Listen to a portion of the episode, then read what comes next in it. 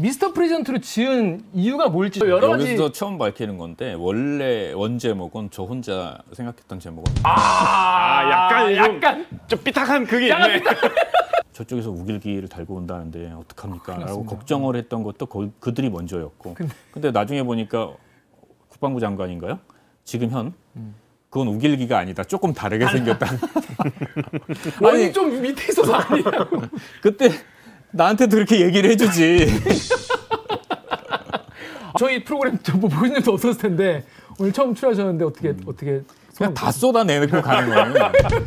뭘 아끼고 자시고 할 거 없이 그냥 네. 듣다 보면 궁금해지고 보다 보면 결국 책을 사게 만드는 본격 책기 독서 권장방송 읽어주는 기자 둘. 과. 그리고 전 유정 비서관 하나. 자, 그래서 읽어주는 기자들인데요. 자. 여러분, 이 저희가 이번 주에 다룰 책은요. 요즘에 장안의 화제, 뭐 책방 가면 많이 있어요. 이런 색이 아니야. 이거야. 미스터 프레지던트.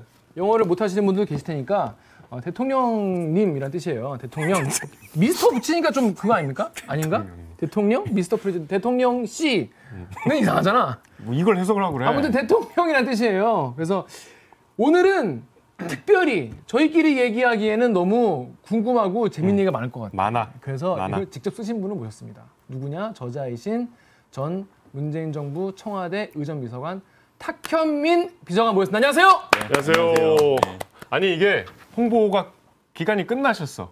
지난주로. 아, 홍보의 기간이 어디 있습니까? 유튜브 라디오 출연은 이제 난 끝이다. 음. 난 이제 제주도로 간다. 나 아, 찾지 마라. 아. 선언을 하셨는데 아, 네. 구차하게 음. 부탁을 드려서 음. 아니에요. 즐거운 마음으로 왔고요. 시작하기 전이랑 텐션이 많이 다르시네요. 아껴놓고 깜짝 놀랐습니다. 네. 원래 이제 방송진이들은 오늘 켜지면 또 다른 인간이 되는. 다른 아니, 너무 감사하고. 네, 네. 왜냐하면 지금 아, 전 당연히 안 될 줄 알았어. 솔직히 당연히. 제주도에 난... 계신다고 들어서. 그러니까. 이거 뭐 저도 기대를 안 하고. 서울에 계셔도 안, 안 나오실 줄 알았어. 근데 기대를 안 한 거 지금 문자가 좀 간절한데. 아니, 그러니까 저는 이제. 뭐 김 기자도 그렇지만 저희가 언론사의 굵직한 파업 역사가 있는데 음. 이제 이천십이 년 박근혜 음. 정부 때 이제 언론사들이 파업을 크게 했어요. 그죠. 그때 파업은 이제 잘 안 된 파업이에요. 결과가 좋지 않았지만 망한 파업. 파업이 기간이 좀 길었어요. 네. 그때 처음으로 이제 방송사 연합 콘서트를 음. 기획해 주신 분이었어요. 아, 그때 그때부터. 모든 행사 진행을 해 주시고 진행도? 그러니까 진행은 다른 사람이 했지만 네, 피디처럼 기획을 뒤에서. 진행했다는 기획, 어, 아니 여의도 공원에 이렇게 딱 앉아 계셨어요. 어. 그래서 그 피디 역할을 한 거죠. 예. 왜냐하면 이게 막상 또 그때 이렇게 보니까 이게 각 방송사에 내놓으라는 쇼 피디들이 있었음에도 불구하고 그렇죠. 또 자기 적을 못 하더라고요. 스스로를. 중이 제머리 못 깎는. 네, 중이 제머리를 네. 못 깎는다고. 파업 때는 이렇게 네. 전면에 나서길 꺼려해요. 네. 또 조합원들이. 아, 그렇지. 네. 이상한 파업이었어. 처음으로 대중문화랑 파업이 음, 이렇게 음. 결합이 돼갖고 그걸 주도하신 분이라 저희 입장에선 친숙한데 음. 그래도 그래도 안 나오실 것 같아서 막 그때 인연을 막 그냥 그래서 읍소했지. 아니 저한테는 되게 의미 아까 뭐 결과가 좋지 않은 파업이라고 하셨는데. 저한테는 상당히 의미 있는 뭐 음. 작업이었고 음. 그때 흰수염고래 녹음할 때 각사의 대표 아나운서 기자들이 아. 맞아, 맞아, 맞아. 공동으로 참여해서 아. 제가 청담동에 스튜디오를 하나 빌려가지고 그 네. 노래를 녹음하는 걸 했었어요. 그 저 박대기 기자도 가서 네. 부르고 노래 그때 잘해. 박대기 기자가 왔어요. 케이비에스만 박대기지 뭐. 원툴, 박대기 원툴 아니겠습니까? 그러니까 그때 이미지는 음. 제 개인적으로 되게 그냥 홍대에서 노는 형. 음. 그 막 이렇게 감각이 있는데 네. 게으르고 어. 술 좋아하고 어. 하지만 정의롭고 음. 그래서 에휴, 귀찮은데 도와줄게. 어. 약간 좀 그런 느낌이었어요. 약간 뭐 그렇게 그때 이십 대였을 거예요. 네. 네. 그죠, 그죠, 그죠, 삼십 대 초반. 제가 뭐. 삼십 대 후반쯤이었으니까. 네. 음. 근데 뭐 그런 것도 있었고 약간 공명심. 어, 그죠, 그죠. 어. 근데 어. 이제 본인이 생각한 것보다 일이 커져서 살짝 당황스러워. 점점 커지면서 일이 커. 그런 이제 인연이 있어서 네. 또 나오시게 어렵게 모셨습니다. 다른 출연하고 다릅니다. 그렇습니다. 그, 그래서 최근에 이런 책을 쓰셨는데 네. 미스터 프레지던트 네. 일단 어떤 내용인지 안 읽으신 분도 계실 거예요. 네. 읽으신 분도 계실 거고 일단 네. 만 분도 계실 거고 두꺼워. 네. 내용 많아. 그래서 어떤 내용인지 정윤욱 기자가. 네. 일 분만에 늘 하는 늘 하는 음. 일 분이면은 뭐 대충 무슨 내용인지 알 수 있다. 네. 일 분으로 요약 가능합니까? 가능하죠. 저자 앞에서. 아, 가능하죠. 자, 일 분만에 어떤 내용인지 예. 전달해 드리겠습니다. 준비 시작. 짝! 한 사람이 나오는 연극도 사실은 스텝이 수십 명이에요. 근데 대통령이 등장하는 국가 기념식을 얼마나 어떤 과정을 거쳐 준비했을까? 그 준비한 당사자가 쓴 뒷얘기입니다. 어, 탁현민 전 비서관이 등장하면서 국가 행사에 스토리텔링이 나왔어요. 처음으로 이를테면 구십이 세 독립지사가 광복절 경축식에 애국가를 부르고 올드랭사인을 부르고 기미독립선언서를 세계 각국 언어로 낭독하고 또 해외 파병 장병을 만나러 가는데 약혼녀를 데려가고 이런 전에는 볼 수 없었던 일들이 생기고 그 과정에 이제 막 재밌는 사고도 생기죠. 뭐 남수단 유소년 축구단이 와서 대통령께서 중요한 말씀을 하셨는데 아무도 통역을 안 해주고 또 비서관님이 춤 안 추셔도 됩니다. 안동화에 그래서 근데 분위기에 휩쓸려서 춤 추시고 이런 아주 인간적이고 소소한 실수와 재미 하지만 거대한 기획과 그 기획의 진심 그런 어, 뒷이야기 플러스 그 당시에 배후에 있었던 진정성에 대해서 당사자가 하는 얘기들입니다. 그렇습니다. 어떻게 잘 기억할까요 이제? 다 짜르분 진행자 아시겠죠? 아 옆에서 계속 쳐다보고 있으니까 못하겠어. 아니 최근에 봤던 리뷰보다 어떤 리뷰보다 그럴 듯한데요 진짜. 어, 네. 진짜 봤어. 우리의 일본 요약이 일본 요약이 제도권으로 들어온 느낌이야. 드디어 빛을 발한다 이 말이야. 여러분이 저는 보면서 그, 그 시절로 돌아간 느낌이 제일 컸고 아 행사라는 것이 이런 의미구나. 그러니까 행사라는 것이 어떤 책 책 어떤 이게 그런 거잖아요. 이게 책 한 장 한 장은 굉장히 얇은 두께지만은 이게 한 삼백 쪽이 모이면 책 한 권 이런 두께가 나오듯이. 고시 공부했어요? 이걸로. 아니, 이런 깜짝 놀랐네. 이런 두께가 나오듯이 행사 하나 하나 그 하루하루가 켜켜이 쌓여서 음. 뭐 천 몇 개의 천 뭐 구백 몇 개의 행사라고 하는데 그 행사들이 쌓여서 우리가 지금 기억하고 있는 문재인 정부 시절의 이미지들이 생겼구나라는 음. 생각이 들어서. 되게 시간 여행 갔다 온 그런 기분이 들었습니다. 근데 사실은 정말 일부예요. 그럴 것 같아요. 그렇겠죠. 뭐 아, 거기 지금 말씀도 하셨지만 천백구십오 개라는 게 어, 임기 끝날 때까지 카운팅한 것도 아니고 어, 이천이십이 년 봄 일월, 이월까지만 카운팅했던 거니까 사실 그 이후에도 음. 행사가 있었고 또 거기에는 외교 행사가 다 빠져 있어요. 외교 행사 뒤쪽에 많이 나오던데 그 외교, 외교 일정에 대해서 얘기한 거고 음. 외교 행사라는 거는 현지에 방문해서도 하는 행사들이 있잖아요. 그렇죠, 그렇죠, 그렇죠. 그런 것들은 넣지 않아요. 그게 한 육백 개 정도 됐던 것 같고 그러니까 원래 원고는 그거의 두 배 정도 분량이었는데 많이 덜어냈죠. 근데 저희가 댓글 읽어주는 기자들이라는 유튜버 예. 유튜브에서 하는 거기 때문에 댓글 하나 읽고 예. 간단하게 시작하겠습니다. 덕후에서 이명으로 얘들아 미스터 프레지던트 꼭 봐라야. 이거 오랜 시간 동안 현실을 받아들이지 못했는데 드디어 내 안에서 문재인 대통령과 함께한 오 년의 시간이 드디어 뭐요? 마침표가 찍어지더라. 이제? 이제? 이제 시대의 삭풍 앞에 비참한 마음과 울분이 넘쳐서 차마 그때를 돌아보지 못한 것이 나뿐 아니겠지. 탁현민이 두런두런 털어놓는 소회에 귀 기울이다 보니까 언 마음이 녹고 슬며시 웃음이 나더라. 난 이런 게 보고 싶었나 봐. 언론이나 정치 전문가가 아니라 가까이서 대통령과 함께한 한 국민, 한 사람의 이야기. 간결하고 산뜻하게 하지만 따뜻하게 묘사된 오 년의 시간이 소박한 퇴임식 이야기로 끝나는 마지막 장에서 나도 나만의 퇴임식을 열어서 문풀을 양산으로 즐겁게 보내드렸다. 이래저래 너덜해진 영혼에 온기가 돌아온 느낌이야. 아무튼 강추야 강추 꼭 한번 읽어보길 이렇게 댓글을 써주셨어요. 그러니까 요...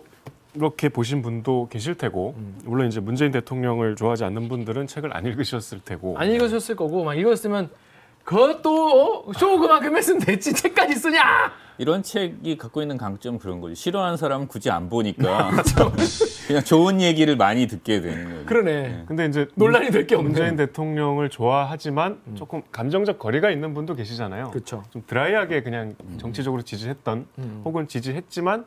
뭐 좀 비판적인 생각도 갖고 계신 분들은 음.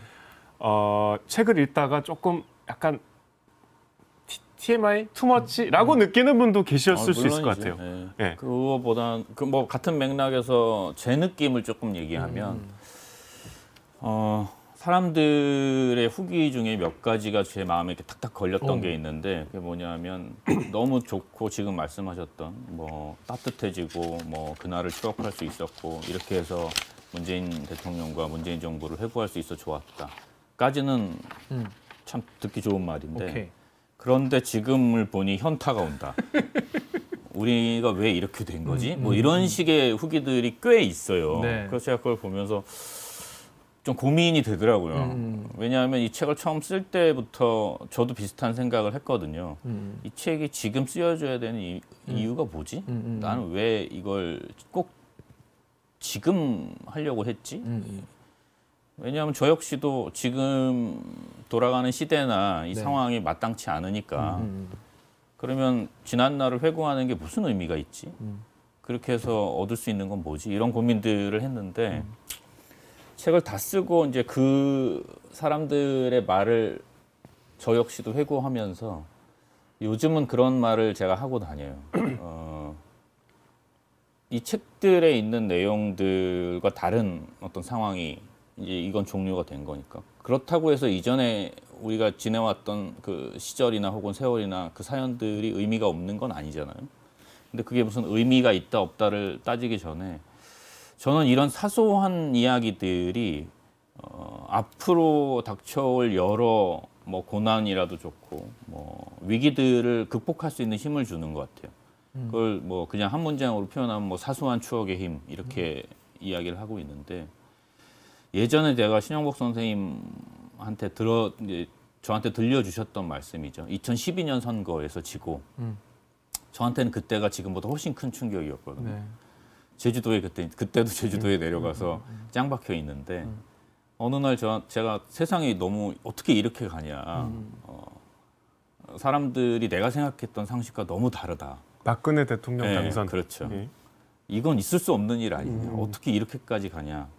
더 이상 뭐 버티기도 힘들고 너무너무 실망스럽다라고 얘기를 했을 때 저한테 해주셨던 말씀은 에, 이런 때 여러 사소한 추억들을 많이 회상하고 기억해라. 사소한 추억들. 예, 그것들이 정말 사소하다고 느낄지는 모르겠지만 어떤 고통도 꼭 그만한 크기의 행복으로 위로받는 게 절대 아니다. 때로는 아주 작은 추억 하나로 아주 큰 고통을 견딜 수 있게 해준다.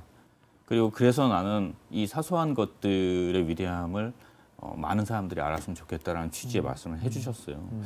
저는 이 책이 절망을 느끼거나 지금 음, 어떤 패배감을 느끼거나 실망을 느끼는 사람들이 있다면 그런 사소한 추억의 힘을 좀 얻으셨으면 좋겠다. 음. 아마 이 책이 지금 나온 이유가 그런 거 아니었을까라는 음. 생각을 혼자 요즘은 좀 하고 있어요. 이제 초반에 제가 처음 이 일을 맡았을 때 케이비에스 피디랑 엄청 싸운 적이 있어요. 왜요? 어, 일이 시작될 때쯤이었는데 어, 저는 대통령의 행사가 제 입장은 대통령의 행사가 어쨌든 공중파 삼 사로 거의 네. 보도가 되잖아요. 그리고 어떤 것들은 생중계가 되잖아요. 만약에 그걸 돈으로 따지면 어마어마한 금액일 거 아니에요. 그렇죠. 그래서 하나하나 되게 공들여 만들려고 음. 노력을 많이 했었고 그리고 그게 무엇이든 간에 제 입장에서는 많이 알려지길 바랬을 거 아니에요.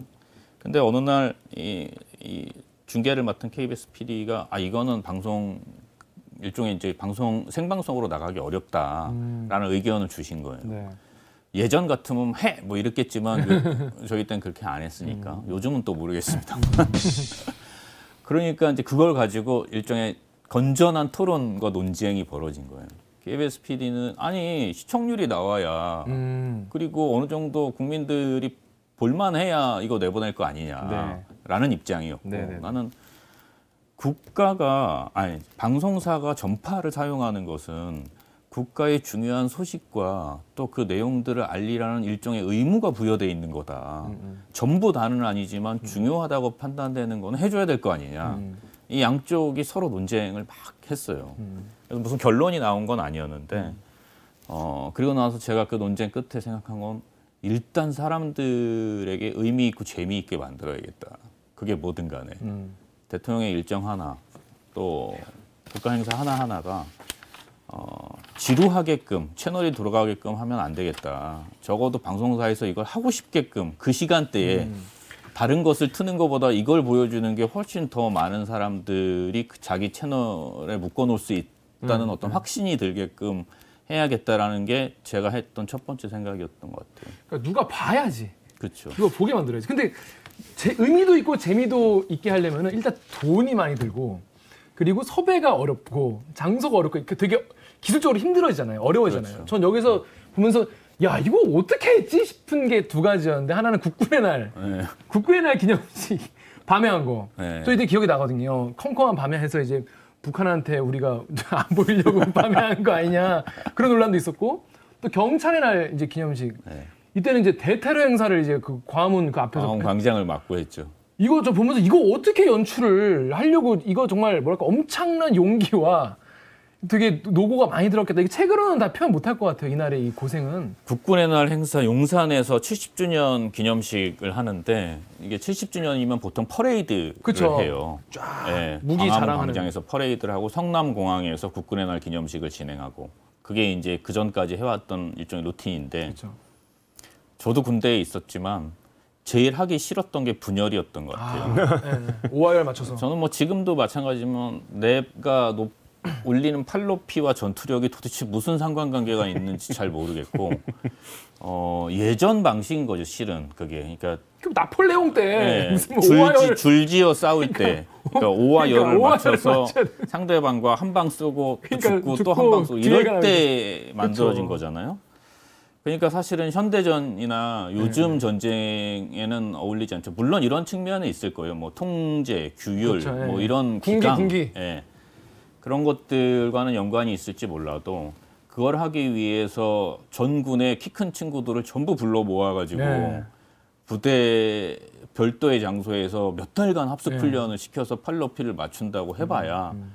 어, 두 가지 점에서 그런 면에서 전투력 측면에서 별로인 것 같고 음. 또 하나는 국군의 날인데 군인들이 그래도 그날 하루는 좀 즐거워야 되는 거 아닌가라는 국군이 좀 행복해야. 되게 네, 어. 단순한 생각이죠. 네. 경찰의 날은 경찰이 포상을 받고 음. 소방의 날은 소방관들이 음. 포상을 받는데 음. 국군의 날은 국군이 분열을 해야 되는 게 개고생만 해. 이해가 안 가는 거죠. 그리고 그런 이제 문제의식을 가지고 내부에서도 얘기를 했는데 어, 그런 것들을 좋지 않게 보는 군 장성들이 꽤 있었죠. 어... 그러니까 예전 방식을 선호하는. 어, 예, 예, 예. 이상하죠.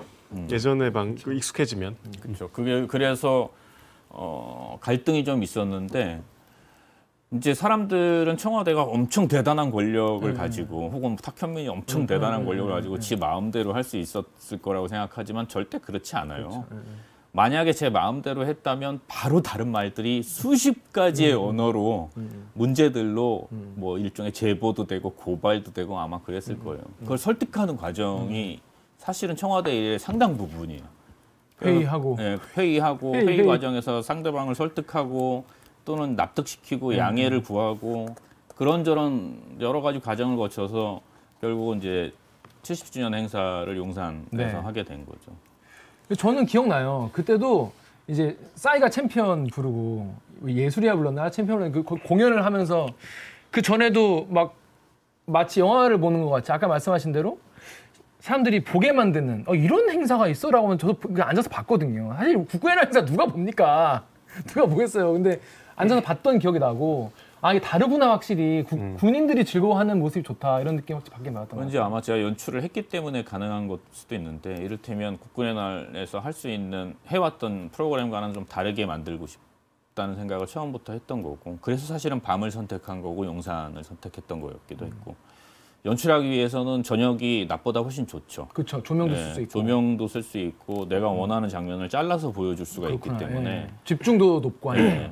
연출하기에는 저녁 훨씬 좋고요. 또 하나는 이제 프로그램을 만드는데 이전에 보여주지 않았던 것들, 음. 그러니까 분열 대신에 할 수 있는 것들이 음. 뭘까? 그러면 뭐 아까 장황하게 설명은 했습니다만 현대전에서 어떻게 음. 상황이 벌어질지 음. 그거를 시청자들한테 보여주고 국민들한테 보여주고 싶었던 거예요. 근데 어, 그러려면 이게 현장에서 기동 가능한 것과 네, 네. 그러니까 시연 가능한 네, 것과 네. 영상으로 처리해야 되는 그러니까. 것과 네. 이것들을 이원화 하는 수밖에 없는 거죠. 그리고 거기에 약간 드라마틱한 요소를 음. 집어넣는 건데 예를 들면 이런 거죠. 음. 영상에 장병들이 비상이 걸려요. 네. 그러면 어, 장구를 착용하고 네. 막 헬기에 뛰어 올라가는 네. 장면까지를 촬영을 해요. 네. 그리고 그 장면이 끝난 다음에 바로 용산 상공에 유에이치 육십 헬기가 헬기, 등장하는 헬기가, 거예요. 아. 그리고 그 사람들이 실제로 내려와. 거기서 강화를 하는 거죠. 음, 음. 레페를 하는 거죠. 네네. 레페를 해서 내려오면 다시 영상에서 그 다음 장면들을 보여주는 뭐 이런 식의 연출을 했었던 거예요. 그게 그러니까 이게 네. 약 그 공연 기획자 일종의 이제 예술가인데 예술가의 자의식과 감성이 국가 행사에 투영이 된 첫 번째 사례입니다. 진짜. 아까 말씀하신 두 가지가 상징적인 사례 같아요. 그 방송사 피디와 논쟁을 할 수밖에 없는. 왜냐하면 이거는 피디가 할 수, 그렇죠. 해야 될 이야기인데. 지금까지는. 피디의 감성인데 음. 피디 입장에서는 당혹스러워. 왜냐하면 공무원이 이런 얘기를 하니까. 그러니까. 그리고 아까 그 군 관계자들도 싫어했다는. 당연히 일을 만드냐. 그 사람들. 그분들 마음속으로 들어가 보면 이 국가 행사가 이 나라가 어떻게 돌아가? 국가 행사 이렇게 지금 위신 체면 없이 가볍게 이게 뭐 공연이야? 음. 노는, 노는 거야 이게? 음. 뭐 이렇게 생각하실 거 아니에요. 그러니까 이게 완전히 이제 어떤 전환이 되는 계기였는데 아까 말씀을 이제 케이비에스 피디 얘기해 주셨으니까 음. 본격적인 챙기기를 아직 시작 안 한 거잖아요. 챙기기 시작하고 하면 안 될까? 그러면 그 얘기는? 아 그럴까? 아, 제가 가만히 있을까요? 왜냐하면 제목 얘기부터 시작해. 아니, 아니, 괜찮아요. 왜냐하면 아, 우리 얘기하다 보니까 너무 어. 그 얘기 듣느라 재밌어가지고 일단.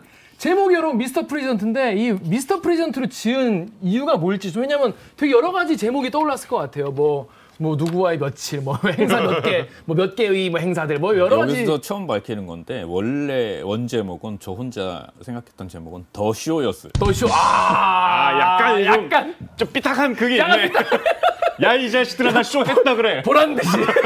아까 태도 얘기했는데 어쩔래. 많이 바뀌긴 했는데 안 바뀌는 부분도 있더라고요. 그래 쇼다. 그 형 맞네. 홍대에서 술 마시는 이 형 맞네. 삐딱하니. 뭐이. 야 이거.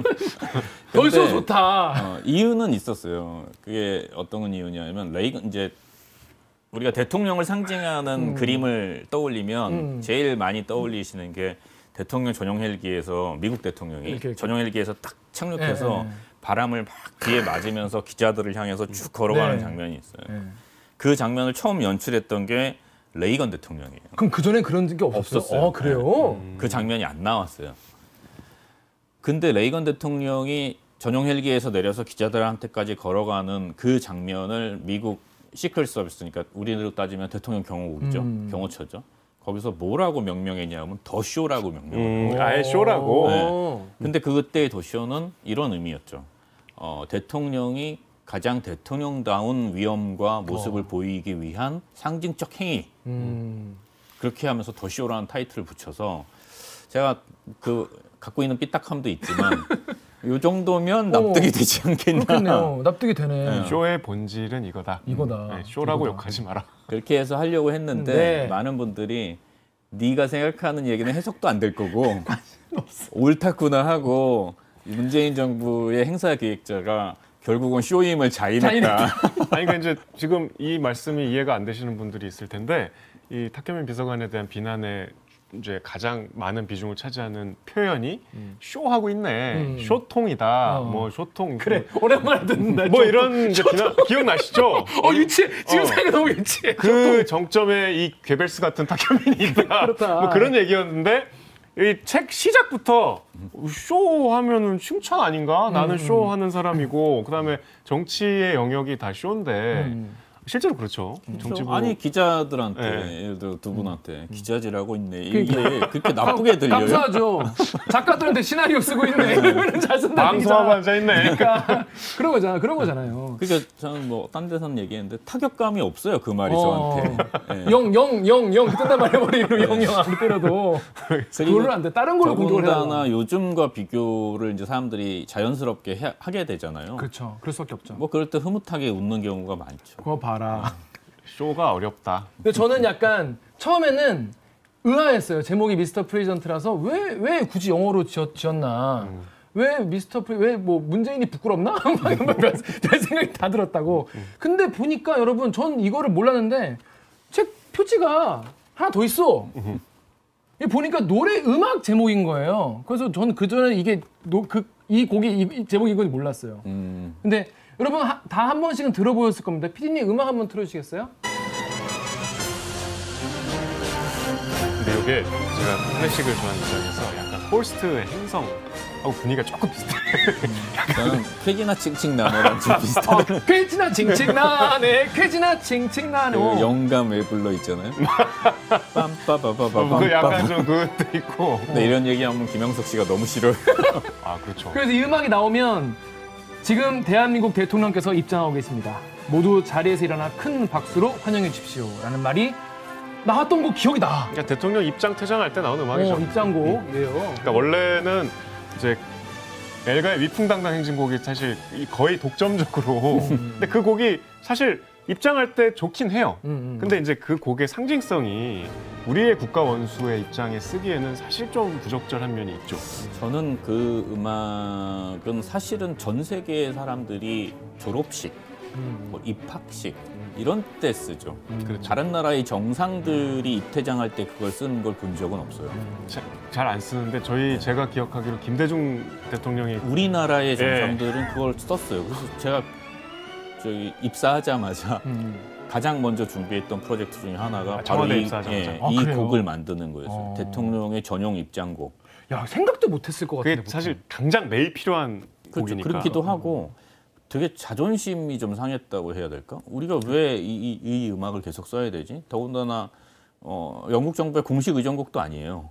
에드워드 육 세가 퇴장할 때인가 입장할 때 한 번 쓰여진 게 왕실에서 사용한 전부예요. 어. 그럼에도 불구하고 이게 클래식이고 음악 자체가 워낙 대중적이다 보니까 그리고 그 곡이 주는 느낌이나 이런 것들이 좋다 보니까 많이들 활용했던 건데 저는 다른 데서 쓰는 거는 전혀 상관없다고 생각하는데 대통령은 국가의 어떤 특히, 특히나 대통령 행사나 국가기념식은 그 국가의 정체성을 드러내는 경우가 많잖아요. 음. 그런데 거기에 영국에서 만든 클래식 곡을 음. 음. 영국 왕의 퇴장음악으로 썼던 곡을 대한민국 대통령이 이렇게 써야 될까? 그렇죠. 그게 적절한가? 음. 왜 아무도 여기에는 문제의식이 없지? 음. 그런 생각을 좀 했었죠. 근데 곡이 심지어 좋아.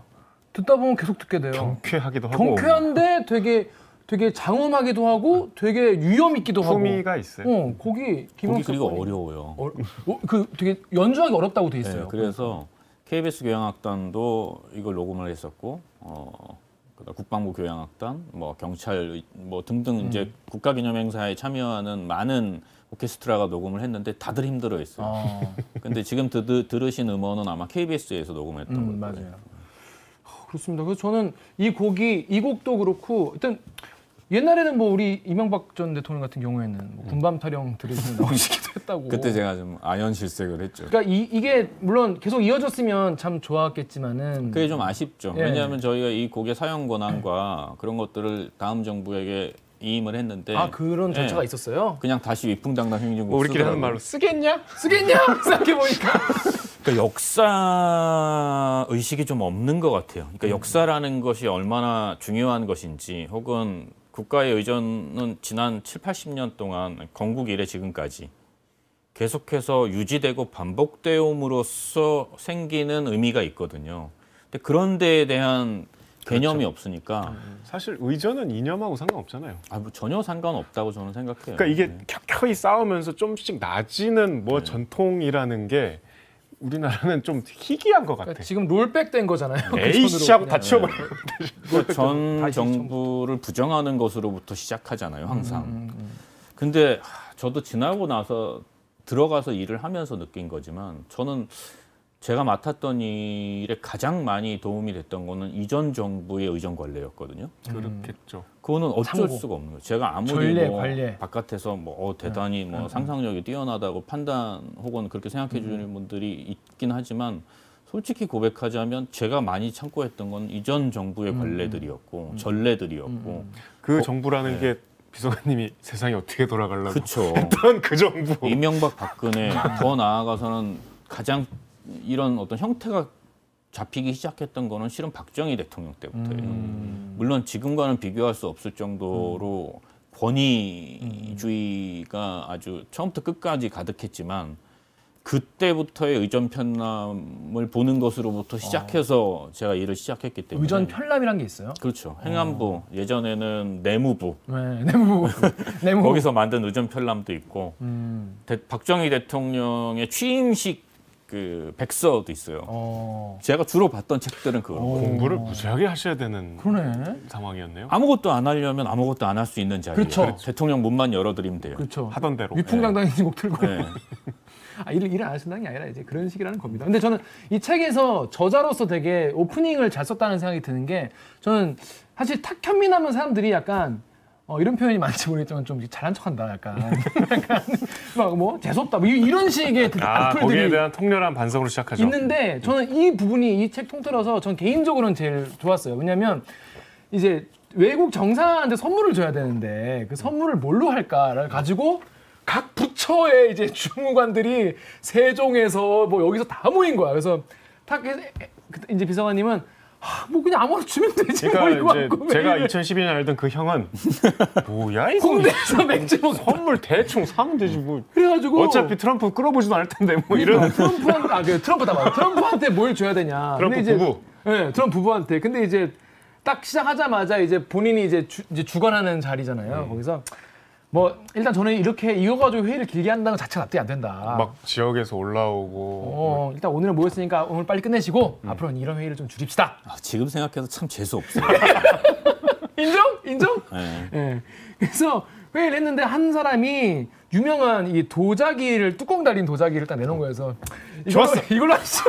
그러니까 이게 쭉 목록이 있는데 앞에 보고. 아니 더 이게 디테일하게 안 썼는데 이, 이런 흰색. 탁자를 쭉 늘어놓고 오. 일 번부터 십 번까지 물건이 쫙 있고 학예사가 흰 장갑을 끼고 뒤에 아, 서 있었어요. 진품 명품처럼. 네. 그러니까 이게 이제 미국 대통령 내외한테 선물할 선물 품목을 고르는 회의가 열렸다는 것부터 이분은 이해가 안 되신 거예요. 이거 내가 게다가 그 회의 그 선물이 비공개 선물이에요. 어, 공개 선물도 아니에요. 어. 그러니 제가 그때 갖고 있던 인식 네. 수준으로는 네. 진짜 뻘짓이다. 이건 그러니까. 인사동 가서 뭐 대충 한국적인 거 사서 주면 되지 않을까. 아니 공개될 거라면 또 몰라도. 그러니까 사진 찍고 막 이뤄야 되는 음. 거면 또 몰라도 뭐 음. 비공개로 드리는 건데. 근데 보니까 이제 외교부 직원들이 이거는 지난번에 줬던 작가와 같은 작가 거라서 안 된다. 이거는 실제로 가치가 영원이라서 안 된다. 이거는 뭐. 뭐 가, 무슨 작가가 무슨 논란에 휘말려서 안 된다. 뭐 안 되는 이유를 쭉 들어봤는데 저는 사실 이거 보면서 처음에는 아 여기서 탁현민 비서관이 이런 걸 확 없애는 그런 역할을 하는구나 이러면서 봤어. 근데 보다가 질문들을 보니까 그럴싸한 게 하나씩 나오는 거예요. 어? 어? 그렇지 이럴 수도 있겠네? 어 이럴 수도 있네? 이거는 뚜껑 부분이 유골함이기 때문에 유골함으로 생각될 수도 있다. 그러니까 어, 선물 잘못했다가 어. 한미 동맹이 진짜 무너질 수 있잖아요. 이런 얘기를 들었을 때 어떠셨어요? 기분이? 아 진짜 그 짧은 시간에 내가 정말 잘 모르고 있구나라는 생각이 정말로 뒤에서 누가 망치로 머리 빡 때리는 것처럼 어. 왜냐하면 거기 뭐 지금 언급하셨지만 사리함 같은 것을 모티브로 만든 도자기다. 어. 어. 그러니 이건 조금만 볼 줄 아는 사람이 보면 사리함을 줬다고도 오해할 수 있다. 그 얘기를 딱 듣는 순간 약간 모골이 송연한 오, 거예요. 진짜. 그걸 기자들이 그러니까.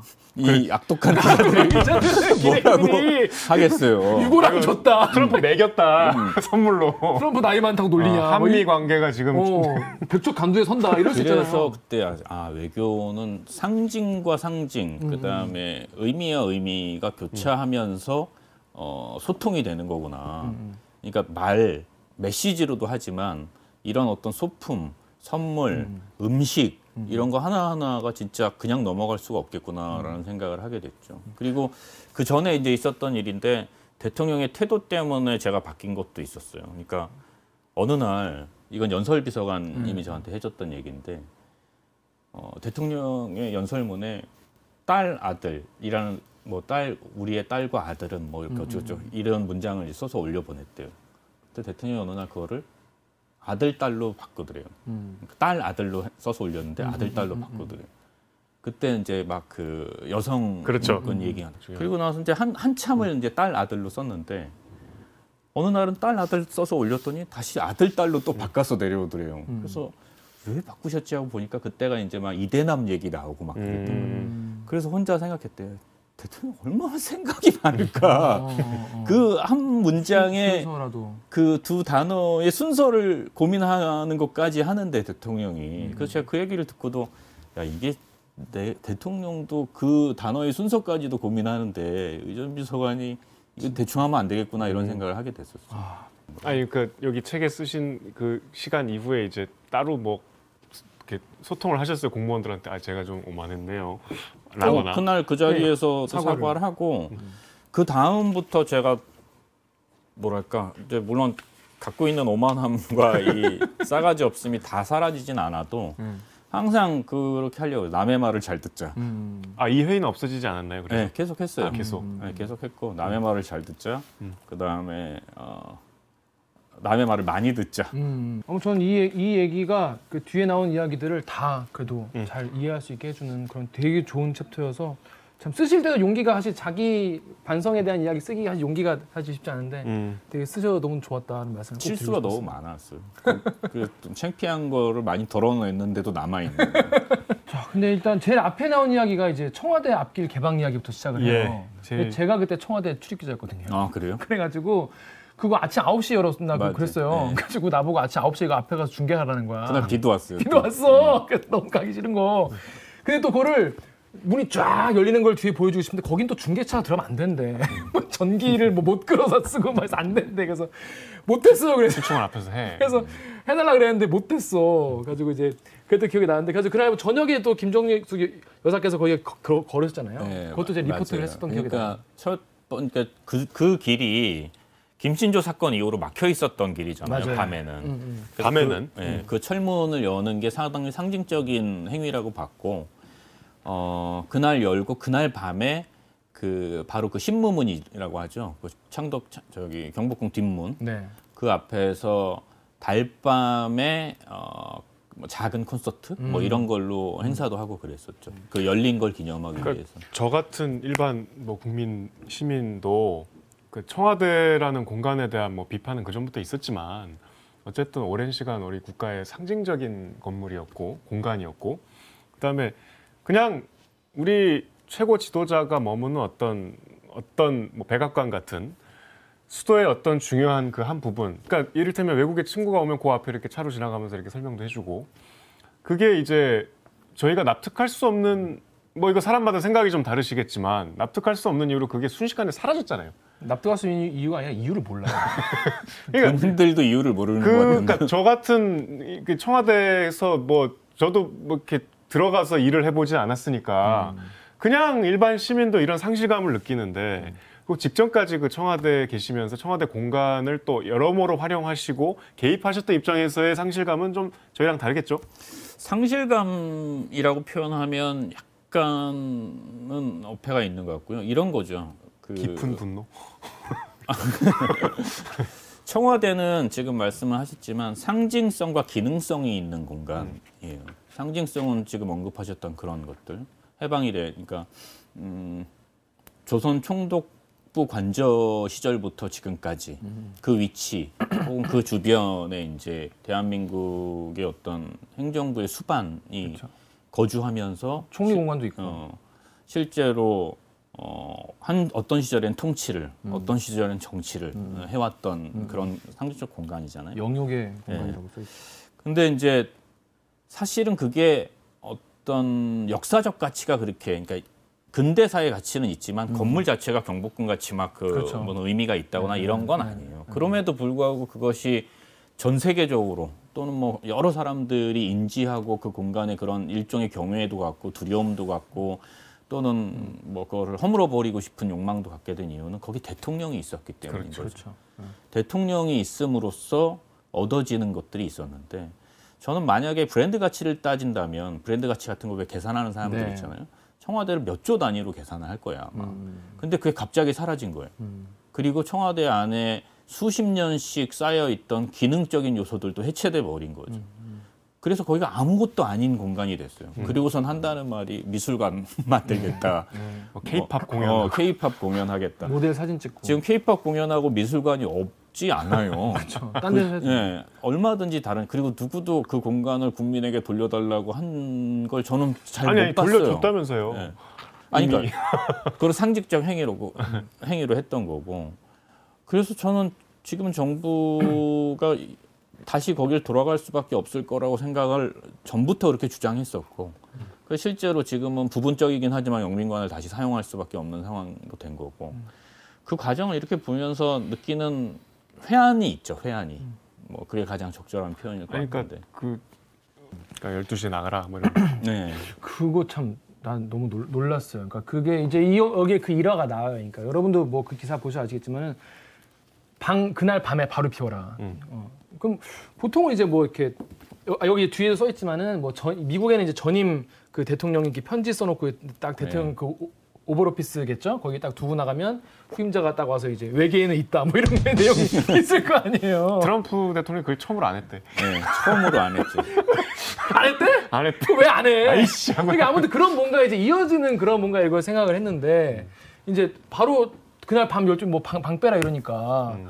이제 그러니까 원래는 문재인 대통령 같이 이제 나가서 아, 아침 취임식 갈 때 이제 그러니까 나와야 되는데 네. 전날 야박하게 전날 밤 딱 빼라고 하니까 나오면서 이제 문재인 대통령 아 잘됐다 나 근처에서 자고 취임식 갔다가 나 양산 가면 된다라고 했는데 이제 본인은 빡쳐가지고 음. 그러니까 역설적으로 이제 저희 이를테면 케이비에스 사내 케이비에스는 이제 다양한 생각을 가진 기자가 모여있기 때문에. 그 문재인 정부에 대한 극렬한 증오를 갖고 있던 기자들도 어, 있잖아요. 예. 이 정권이 교체돼서 어, 다른 정, 세력이 이 청와대를 접수하길 바랬던 분들은 음, 음. 이 청와대로 안 들어가는데 너무 실망한 거야. 음. 막 맨날 욕하더라고. 어. 아니, 저 사람 이해가 안 된다고. 아, 왜 청와대 왜 안 들어가냐고. 많은 분들이 그게 상식적이죠, 사실. 피아르을 떠나서. 근데 그날 그날은 사실 진짜 화가 많이 나셨나 봐. 나오는 길에 같이 모시고 나오면서 본인 어, 화를 화... 제가 엄청 냈는데 허허하셨는데. 대통령도 저한테 왜 그렇게 화를 내냐고 이게 음. 얼마나 좋은데 하루라도 일을 덜 할 수 있지 않냐라고 네. 말씀도 하셨고 진짜로 기분 나빠하지 않으셨어요. 그리고 음. 이제 반전은 거기서 일어난 거죠. 음. 하루 일찍 나가게 됨으로써 퇴근이라는 게 만들어진 거고 음. 그 퇴근길에 대통령을 좋아하는 많은 분들이 모여서 저 앞에 나오셨죠. 퇴근길에 환송을 해주면서 본의 아닌 퇴임식이 만들어지고 그러니까 세상에 진짜 뭐 다들 많이들 하시는 말씀이지만 나쁜 게 꼭 나쁜 것만도 아니고 좋은 게 꼭 좋은 것만도 아니더라고요. 얘기를 듣고 보니까 이제 탁현민 선생이 쓴 글 쓴 거 중에서 기획되지 않은 시나리오에 없던 것이 진짜로 어떤 의미를 더 드러낸다는 얘기가 있어요. 예를 들어 무슨 뭐 공군참모총장인가 누구지 사성장군 은퇴하신 퇴임하실 때 네. 자기 가족에게 하는 멘트 같은 건 사실은 행사로 기획한 건 아니지만은 한번 읽어보세요. 굉장히 어떻게 이렇게 정말 가족에 대한 이야기를 이렇게 할 수 있을까? 이순진 합참의장은 박근혜 대통령이 임명한 합참의장이에요. 음, 음. 그래서 우리 정부 처음 시작할 때 우리가 인수위가 없이 시작했잖아요. 그렇죠. 바로 시작했죠. 그래서 처음에 공, 저기 국무회의 때도 전 정부가 임명한 장관들이 앉아있는 그렇죠. 되게 어, 이상한 어, 모습이었어요. 그럴 수 있죠. 군은 더 심했고. 그러니까 사실상 지금 윤석열 정부의 태도로 보면 있을 수도 없는 일이죠. 음, 다 나가라. 예. 오히려 이제 회의 같은 거 들어오지 말라 그러고 그랬겠죠. 음. 근데 그때 제 기억에 문재인 대통령이 군 관련한 이야기를 하면서 합참의장부터 아직 보직을 유지하고 있는 장성도 다 참여해서 의견을 내라. 회의도 하고. 그래서 이순진 합참의장이 정치적으로는 저는 문재인 대통령을 좋아하지 않으셨을 수도 있다고 생각해요. 음. 그리고 뭐 이렇게 결이 잘 맞는 분도 아니었을 거라고 음. 추측하고. 음. 그럼에도 불구하고 어, 대통령이 이순진 합참의장이 끝까지 자리를 지키는 모습이 되게 좋게 보셨고 음. 이순진 합참의장도 그런 대통령에게 어, 합참의장 이취임식이 있는데 여기 현직 대통령이 한 번도 온 적이 없다. 한 번 오시면 어. 군을 통솔하시고 또 군의 사기를 북돋는데 도움이 될 거다. 아, 먼저 말씀하신 거예요? 네, 라고 오. 들었어요, 저는. 오. 뭐 사실관계는 잘 모르겠고. 네. 그래서 제가 그 행사에 갑자기 관여하게 된 거예요. 음. 이런 게 국가의 연, 연속성이잖아요. 음. 어떤 정파나 어떤 세력이 집권을 하든 이게 이어져 내려오는 나라 지키는 것도 똑같은 거 아니겠습니까? 네. 어. 이념과 상관없이 굴러가는 어떤 성실한... 이 여기가 보면 여러분 얘기거리가 너무 많아서 얘기하다 보니까 자꾸 딴 길로 새는데 저 하나만 더 얘기할게요. 지금 군 얘기하셔서 그런데 군 관련 행사가 엄청 많더만. 네. 군 관련 행사가 중간에 엄청 많아. 이렇게 많았는지 몰랐는데 보다 보니까 다 그래도 오 그래 맞아 그런 있었지. 아 근데 싶고. 너무 재밌는 게 이게 최근에 이제 아크 부대에서 우리 대통령께서 실수하신 음. 게 이제 아, 지금 대통령께서 아, 이제 그런 실수 안 하시면 좋을 텐데 뉴스가 많이 됐잖아요. 이란이 적이잖아요. 이란 이제 근데 그게 아, 근데 이제 일부러 아크 부대 앞에 쓰신 건가 그래서 아니죠 책이 훨씬 먼저 나왔죠. 어 책이 먼저 나왔. 그러니까 그럴 줄 모르고 썼는데 이제 다, 당시에 이제 문재인 대통령이 아크 부대를 방문하셨던 이제 상황이 나오는데 너무 그러니까 드라마틱하고 그러니까 아크 부대 얘기를 하기 전에. 드리고 싶은 말씀이 보면은 모든 어, 행사에 행사 당사자가 무엇을 원할까를 굉장히 고민을 많이 하고 그걸 가지고 아이디어를 내고 이걸 현실화시키기 위해서 가진 방법을 쓰고 이 세 가지인 것 같아요. 맞아요. 정확하게 보셨고 어떤 행사든지 이게 도대체 주인공이 누구지? 에서부터 시작을 하는 게 맞아요. 네. 제가 그런 말도 종종 했는데 뭐 창의적인 발상이라든지 새로운 상상력은 다른 거 없어요. 본질에 기대는 수밖에 도리가 없어요. 음, 음. 그러면 결국 아크부대도 도대체 이분들이 저 먼 이영만리 사막에서 음. 뭘 보면 제일 좋아할까. 어. 거기에서부터 시작하는 거죠. 대통령의 말씀도 그 사람들을 위로하는 데 맞춰져 있는 거고. 네. 그러면 그런 생각들이 날 수밖에 없어요. 뭐 누구를 보고 싶어 하지 않을까? 어. 무엇을 먹고 싶지 않을까? 어. 무엇을 갖고 싶지 않을까? 어. 그런 것들을 찾아가는 거예요. 그러니까 이게 예를 들면 그러니까 모르시는 분들 계실 것 같아서 네. 거기는 아크 부대의 장병 중에서 이제 약혼자가 있는 이제 장병을 이제 수소문해 가지고 장교였죠? 네. 네. 대위였죠. 대위 대위 찾아가지고 약혼 약혼녀를 모시고 음. 태우고 이제 간 거의 거예요. 뭐 우정의 무대를 우정의 무대 확실합니다. 제원이 요즘 분들 우정의 무대 몰라요. 약간 이런 것도 있어. 처음에는 영상 연결만 하려고 했는데 어 그 이제 제가 직접 만난 건 아니고 이제 행정관을 보냈었는데 그렇게 울고 불고 하면서 한번 따라가고 싶다고 한번 만나고 아, 싶다고 왜냐면 이분이 그분의... 결혼식을 하루 남겨놓고 갑자기 파병. 아 그럴 수도 있구나. 네. 어우 어떻게 그러면 그... 그러니까 뭔가 하여튼 우리가 모르는 어떤 사정이 어... 있었던 것 같아요. 음...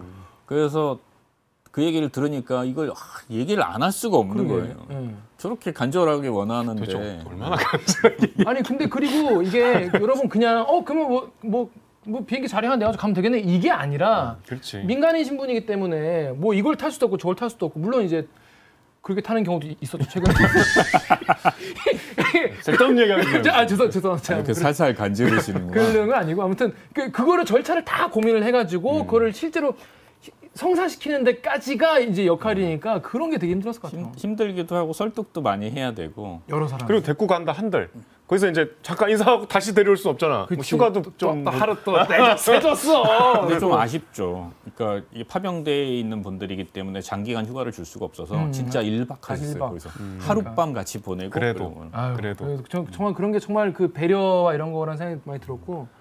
그러니까 이게 아무리 대통령과 가깝다고 이렇게 해도. 이게 그러면 이제 대통령한테 충성하는 방법이 비교해서 죄송합니다만 예전에 차지철 경호실장 같은 경우는 각하가 국가다. 그렇지. 그래서 막 국기 개양식하고 음. 이렇게 막 그 장성들 지 밑으로 부리고 음. 삼청동 거기에다가 탱크 갖다 놓고 음. 이게 대통령을 위한답시고 이 대통령을 전면에 내세워서 욕을 먹는 짓을 했잖아요. 음. 근데 대통령하고 가까움에도 불구하고 행사의 주인공을 대통령으로 안 한 음. 생각을 안 하신 거죠. 그거는 대통령의 생각이 거기 있지 않았기 때문이죠. 아. 그러니까 저는 늘 얘기하는 게 히틀러가 있으니까 괴벨스가 있는 거지. 음. 괴벨스가 히틀러를 만든 거라고 생각하지 어, 않거든요. 그렇죠, 그렇죠, 그렇죠. 저는 지금도 그렇게 생각해요. 어. 대통령의 뜻이 자신을 빛내거나 혹은 자기의 위험을 드러내는 방식으로 움직이지 않았기 때문에 그런 음. 생각을 하지 않으셨기 때문에 음. 제가 다른 여러 가지들을 시도해 볼 수 있었던 거지 음. 만약에 대통령의 뜻이 온전히 아. 자기 자신에게 있었다면 그렇지, 그렇지. 제가 하는 게 못마땅했겠죠. 그렇네, 그렇네.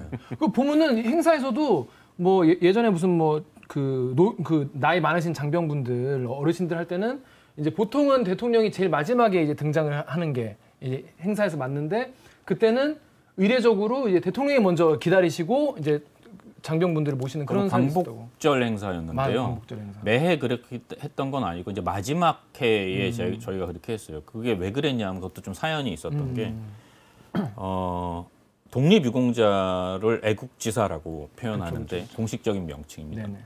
이제 십 분 정도밖에 안 남았어요. 십 분도 안 남았을 거예요. 아마. 생존지사가. 음. 그 얘기를 제가 이제 준비하면서 확인을 하고 아, 이 십 분 중에 실제로 행사에 올 수 있는 분들은 한 서너 분밖에 안 계신 거예요. 음, 움직일 음. 수 있는 분들은.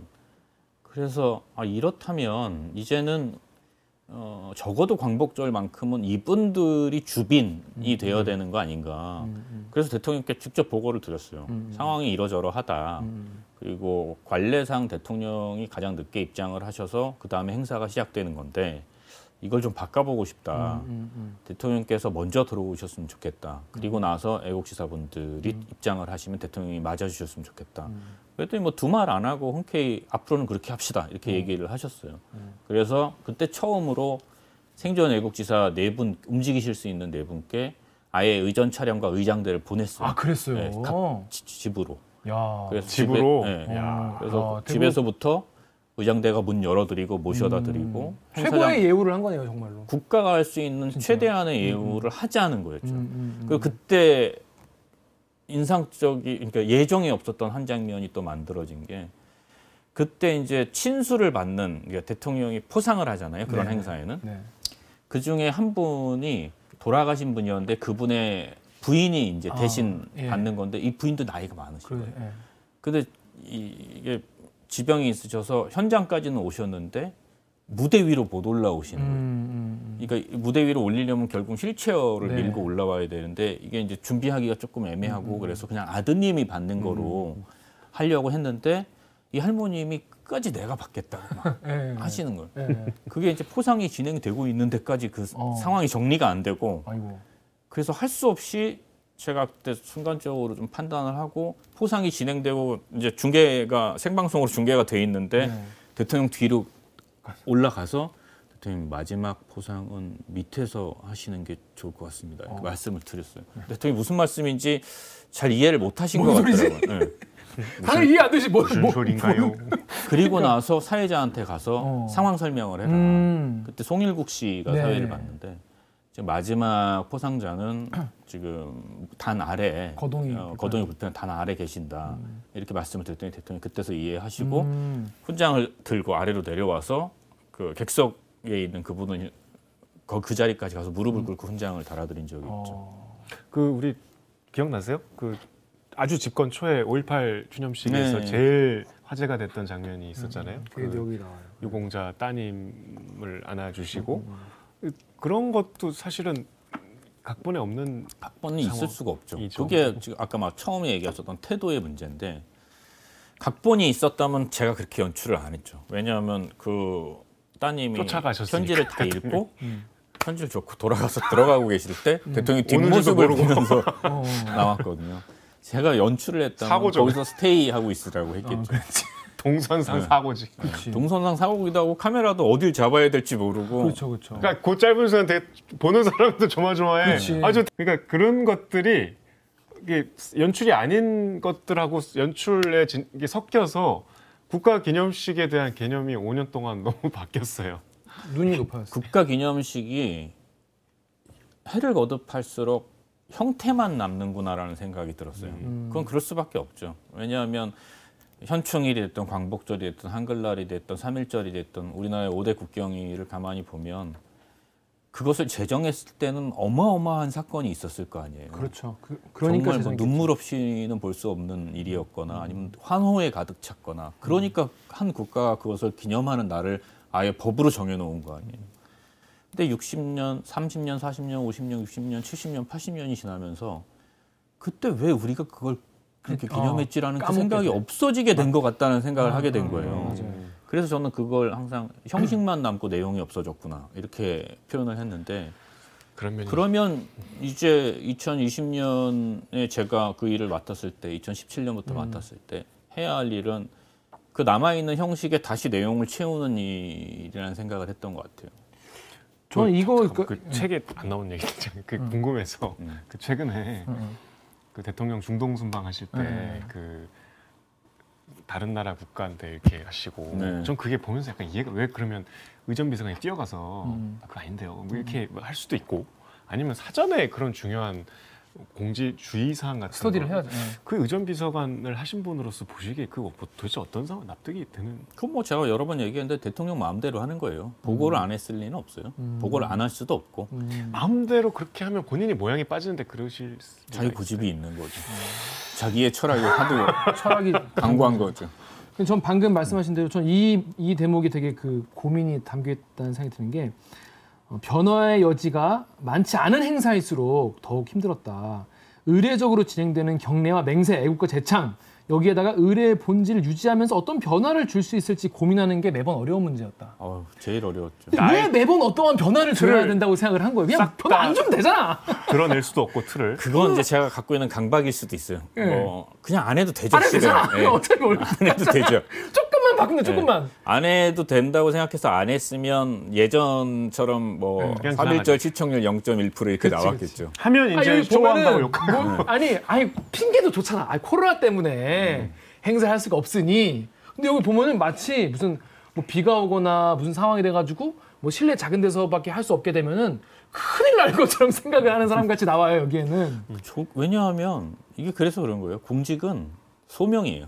제가 아무리 생각을 해봐도 이거 직업으로 하면 안 되는 일이라고 생각해요. 음. 특히 어공들은 이걸 직업으로 선택했다고 생각하는 순간 똑같아져요. 늘공이랑. 월급 받는. 예. 그냥 이게 존재가... 오 년 동안 나한테 보여준 군대 한번 다시 가는 거다. 음, 음. 뭐 그 정도 생각을 하고 하는 게 본인도 편하고 음. 또 결과도 나중에 보면 훨씬 더 낫지 않나 싶어요. 저 읽으면서 하나 그냥 짧게 궁금했던 건데 그 오이육지사 됐을 음. 때 애국가 부를 수 있냐 이렇게 네. 부탁을 드렸잖아요. 구십이 세인가 그 당시에. 네. 근데 이제 노래를 부르셨는데 이제 올드랭사인 버전. 네. 어, 동해물과 백두산이 네. 이걸 그, 그때 처음 들으신 거예요? 그, 이, 이 아니요. 올드랭사인 버전의 애국가는 잘 알고 있었고 음. 근데 그 자리에서 오지사님이 그렇게 부를 거라고는 생각을 아, 못했죠. 그렇구나. 왜냐면 제가 그렇게 불러달라고 얘기한 게 아니기 때문에 음. 그분의 애국가는 그거였던 거예요. 네. 근데 그분의 애국가는 그 애국가인 거죠. 근데 음. 그것이 주는 충격이 있었어요. 어, 그러니까. 예상치 못했던. 그리고 그거를 연주와 같이 들었으면 조금 또 달랐을 텐데 아, 그냥 어 그냥 무반주로 그 할머니의 떨리는 목소리와 뒤집히는 목소리로 들었을 때에 뭐 이건 약간 좀 과한 표현일지 모르겠습니다만 독립운동을 했던 사람들의 그 여러 음, 회한이 음. 그 애국가 일 절에 들어가 있는 것 같은 느낌을 받았어요. 음. 그 오희옥 여사께서 되게 쿨하게 우리 독립운동할 땐 이렇게 불렀어. 네. 이렇게 아무렇지도 않게 얘기하시고 그게 더 전 너무 찡하고 그리고 또 하나 이게 기자들이 현장 취재를 갔는데 아, 별거 있겠어 하고 갔는데 대단한 걸 발견한 경우가 있거든요. 그럴 때 약간 어? 야 역시 그래도 현장을 나와야 되는구나 이런 생각이 드는데 또 그런 생각이 들었을 것 같아요. 만나서 이제 뵙고 여쭈니까 이런 게 나오는 거 아니겠습니까? 음. 저는 뭐 제가 기자라서 책을 읽으면서 책 전반에 깔린 기자에 대한 증오. 기자에 대한 짜증. 아 근데 그거는 어, 어차피 니들이 이거 뭐 안 써줄 거잖아. 아, 라든가 실수하면 아니, 쓸 거지. 아니, 안 써주면 다행이야. 우리 안 써주면 다행인데. 아니, 그러니까 내가 잘했을 때 안 쓰고. 아 잘했을 때 실수하면 쓰고. 근데 그 중에서 이제 케이비에스가 연관된 거 하나만 말씀을 드릴게요. 저 저는 이건 이제 저 기사로 봤는데 저는 그 영상을 보지 않았었는데 환경에 관련된 이제 환경 보호. 탄소 중립 선언. 어, 탄소 중립 선언을 하는데. 전 그것도 몰랐어요. 우리 요즘에는 탄소 중립 선언한다고 고화질로 유튜브 보지 말자 이런 것도 있잖아요. 포케이를 네. 보면은 그만큼 더 탄소 많이 쓴다고 해서. 근데 그 당시에 그런 같은 취지로 어, 대통령 연설을 흑백으로. 아, 그걸 몰랐어요 그때? 어, 난 몰랐어요. 회사가 난리가 났는데 몰랐어요. 어, 그렇구나. 저는 케이비에스 노조로부터 고발도 당했어요. 그러니까 공영, 왜 그때 왜 뭘로 고발한 거예요? 공영 노조. 공영 노조. 음. 공영 노조로부터 케이비에스 고발도 당했고 음. 그 국민의힘으로부터도 고발당했고. 그때 이유는 그거였죠. 어, 제가 흑백 방송을 무조건 하라고 명령했다. 그래서 방송법 위반이다. 음. 이게 이제 편집권을 침해했다. 아. 당시에 이제 뭐 혹시 모르시는 분 계시니까 이제 음, 그 탄소 중립 선언을 대통령이 하는데 이제 음. 상징적으로 일부러 이제 또 탁 비서관의 어떤 예술가 마인드를 발동해서 음. 그 메시지를 이제 흑백으로 송출해서 상징적으로 보여주려고 탄소를 더 줄이자. 흑백이 네. 더 사분의 일밖에 안 된다고요. 뭐 그러니까 뭐 여러 가지 메시지를 네. 뭐 그래서 이제 그걸 기획해서 어, 송출을 각 방송사에서 했는데 이제 이 기획 이거는 이제 그러니까 이것도 사실 전례가 없는 일이어서 이런 일이 생긴 것 같아. 이 아이디어도 탁비서관 음. 아이디어고 이 기획이나 그 제작 과정도 탁비서. 그러니까 그, 그 이벤트에는 방송국이 이제 개입할 여지가 없는 거예요. 틀든지 말든지 그것만 정하는 거예요. 왜냐하면 이건 탁비서관의 작품이니까 음, 일종의. 음. 그래서 이제 그렇게 나갔는데 이제 케이비에스의 많은 노조 가운데 공영 노조가 당시에 이제 이거를 크게 문제 삼았어요. 음, 음. 그래서 이제 제가 약간 다시 검색해서 오늘 음. 새벽에 우리 사내 게시판 인트라넷에 처음에 이제 어, 십이월 이천이십 년 십이월 십일 일 공영 노조가 이제 성명을 썼는데 이제 제목이 양승동 사장 청와대 왕 피디 연, 청와대 왕 피디 연출 지시 받으니 탄소 중립돼서 짜릿했나요? 아 제목도 이게 되게 아 왕 피디 청와대 왕 피디 별명이 청와대 왕 피디. 어, 어 저렴해. 다 들어봤어요. 왕 행정관, 왕 비서관, 어, 왕 피디. 그 중에 왕 피디가 제일 낫다 그래요. 성명 중에 네. 이 성명을 다시 읽어봐도 근데 성명이 너무 웃겨요. 음. 언론 자유 방송 독립은 개나 줘버려. 근데 이제 뭐 이렇게 쭉 앞에 나오다가. 이런 말이 있어요. 왕피디 시대. 예, 들어보세요. 네. 예능과 드라마 등 한류 팬들이 기대하는 콘텐츠로 꽉 채워진 편성표에 음. 그것도 동남아 열혈 한류 팬들이 한류 콘텐츠를 기대하면서 음. 케이비에스 이제 아우 막 이렇게 기대하면서 시청하는 프라임 타임에 갑자기, 갑자기 느끼한 중년 남자의 얼굴이 흑백으로 케이비에스 월드를 뒤덮는 것을 상상해보라. 이것은 폭력 아닌가? 그 느끼한 중년 남자 이분 대통령을 얘기하는 거예요. 어. 그래서 그래갖고 이제 그걸 성토하면서 뭐뭐 어. 뭐, 과거의 청와대 중계가 그야말로 중계였다면 이번 선언은 그러니까 이거는 칭찬인가 뭔가 이번 선언은 청와대 기획, 청와대 연출 그리고 케이비에스 제작 대행, 케이비에스 송출 이런 역할 분담. 그래서 청와대가 티비 화면의 색까지 이래라 저래라 지시를 한 거 아니겠냐. 음. 그래서 케이비에스가 케이티비만도 못한 그러니까 외주 제작사만도 못한 송출업체로 전락했다. 뭐, 뭐 이런 글을 그래서 이제 급기야는 마지막에 이 나치 히틀러가 구현한 민주주의가 바로 이런 민주주의다. 그래서 이제 괴벨스가 주도 면밀하게 연출한 선동선전 기법이 이거다. 탁현민 비서관 언론학 공부 보충 수업 좀 받을까요? 이게 제목이. 근데 지금 지금 알았는데 하나도 안 보셨어. 아 진짜 못 봤어요. 야구를 미안해요. 바빠가지고. 아 이걸 보셨으면 더 잘할 수 있었을 텐데. 그래서 이제 이거 비유를 비교를 그거 했어요. 옛날에 티비조선 개국할 때 박근혜 당시에 후보가 나와서 형광등 백 개를 켜놓은 듯한 음. 후보랑 근데 그것만도 못한 그거보다 훨씬 더 개입에 그게 심한 거다. 음. 당시에 그 형광등 백 개는 방송국이 달았다 자막을. 음. 근데 이거는 심지어 왕 피디가 다 한 거를 우리가 그냥 예, 예 송출만 해준 거다. 음. 그러면서 어 하여튼 놀랍고 한심하다라고 여기 계속. 그러니까 청와대와 그 춘추관의 관계를 모르는 것 같아요. 음. 뭐 긴 얘기 할 거 없이. 음. 어, 아 재밌지 그냥... 않습니까? 그래. 아니 근데 이제 음. 그 당시에 어쨌든 재미로 그칠 게 아니고 뭐 여러 가지. 고발 어떻게 했어요 그래서? 번거로운. 고발은 불기소 처분으로 끝났죠. 아니 그거는 그럴 수밖에 없는 게 뭐 경험하신 분들은 아시겠지만. 방송사는 청와대가 제작한 컨텐츠를 방송할지 안 할지 결정할 수 있는 권한이 있어요. 실제로 그날 방송도 티비조선 이런 데는 안 내보냈어요. 음, 어. 그 다 내보내야 되는 거 아니잖아요. 어, 그쵸, 자사가 그쵸, 그쵸. 판, 각사가 판단해서 그쵸. 그때 케이비에스가 키사 역할을 했던 음, 거고 그쵸. 키사 역할을 한 데서 청와대가 만든 컨텐츠를 뭘 모일 모시에 내보내니 받을 때는 받고 안 받을 때는 안 받는 그쵸, 거죠. 그쵸, 그쵸. 뭐 여태까지 계속 그런 식으로 일을 해왔잖아요. 음. 다만 이제 그 흑백으로 했던 거는 제가 좀 고민이 있었어요. 음. 대통령의 환경 혹은 탄소중립 관련한 연사, 연설인데 음. 이게 상당히 의미가 있고 앞으로 백 년 후 혹은 몇십 년 후에는 이 연설이 탄소중립 선언이 이후에 탄소중립이 실제로 만들어질 때까지 가능할 때까지의 어떤 시작점인데 그렇죠. 언론에 관심이 없었어요. 음, 음, 음. 많은 아. 관심이 없었어요. 어. 그리고 국민들도 당장의 현안이 아니기 때문에 그렇죠. 주목도가 많이 떨어졌고 늘 그게 문제죠. 네. 환경 이슈 정말 중요한 일인데 음. 그래서 이걸 어떻게 하든지 어, 많은 국민들한테 이해시키고 혹은 전달하고 싶었던 생각이 있었죠. 그래서 어, 그렇다면 이 흑백으로 영상을 전환하는 게 뭐 다른 군더더기 없이 그거 자체로 그냥 메시지가 되지 않을까. 아까 뭐 저기 사분의 일 뭐 탄소 줄이는 거 뭐 이런 것도 있지만 실제로 흑백 화면 이 총천연 세계 시대에서 흑백 화면을 바라봤을 때 뭔가 우리가 이 상황을 타개하지 않으면 이런 암담한 시절이 오지 않을까라는 그런 두려움도 느낄 수 있지 않을까. 음. 뭐 그런 여러 가지 음, 복합적인 의도가 있었죠. 그러니까 전후 사정 모르고 공영노조 성명을 보면 탁현민 비서관이 우리 케이비에스 부조로 와갖고 음. 야 이거 이렇게 해. 그치, 그치, 그치. 저거는 저런 색깔 저렇게 빼. 음. 이렇게 음. 이해를 하실 수 있을 것 같아요. 그리고 실제로 뭐 각사가 컬러로 돼 있는 자사의 워터마크 이런 거 다 띄었어요. 음. 흑백인데 그 네. 위에 컬러 네. 나오고 그래서 참, 저희 참 방송... 제한테 그런 권한이 있었으면 참 재밌었겠다라는 생각이 드네요. 아니 읽으면서 좀 약간. 음. 얼굴이 화끈거렸어요. 음, 길게 말씀 못 드리겠지만 기자들에 대한 그 분노가 늘 있죠. 당연하죠. 네. 있을 수밖에 없죠. 약간 뭐랄까 하이에나 같은 놈들 음. 이런 생각. 음.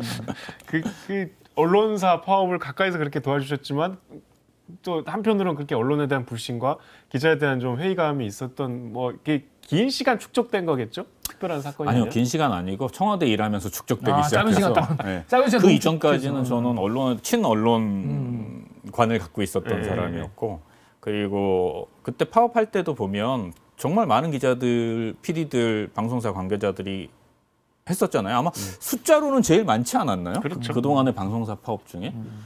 또 그 모습을 제가 오랫동안 지켜봤기 때문에 어 약간의 리스펙이 있었어요. 음. 그때만 해도. 그런데 이제 실제로 청와대에 들어가고 어 진짜 기자와 기자 나부랭이들을 같이 보면서 음. 어 생각이 좀 많이 바뀐 게 음. 있죠. 그리고 이제 혼자 리스트 쓰고.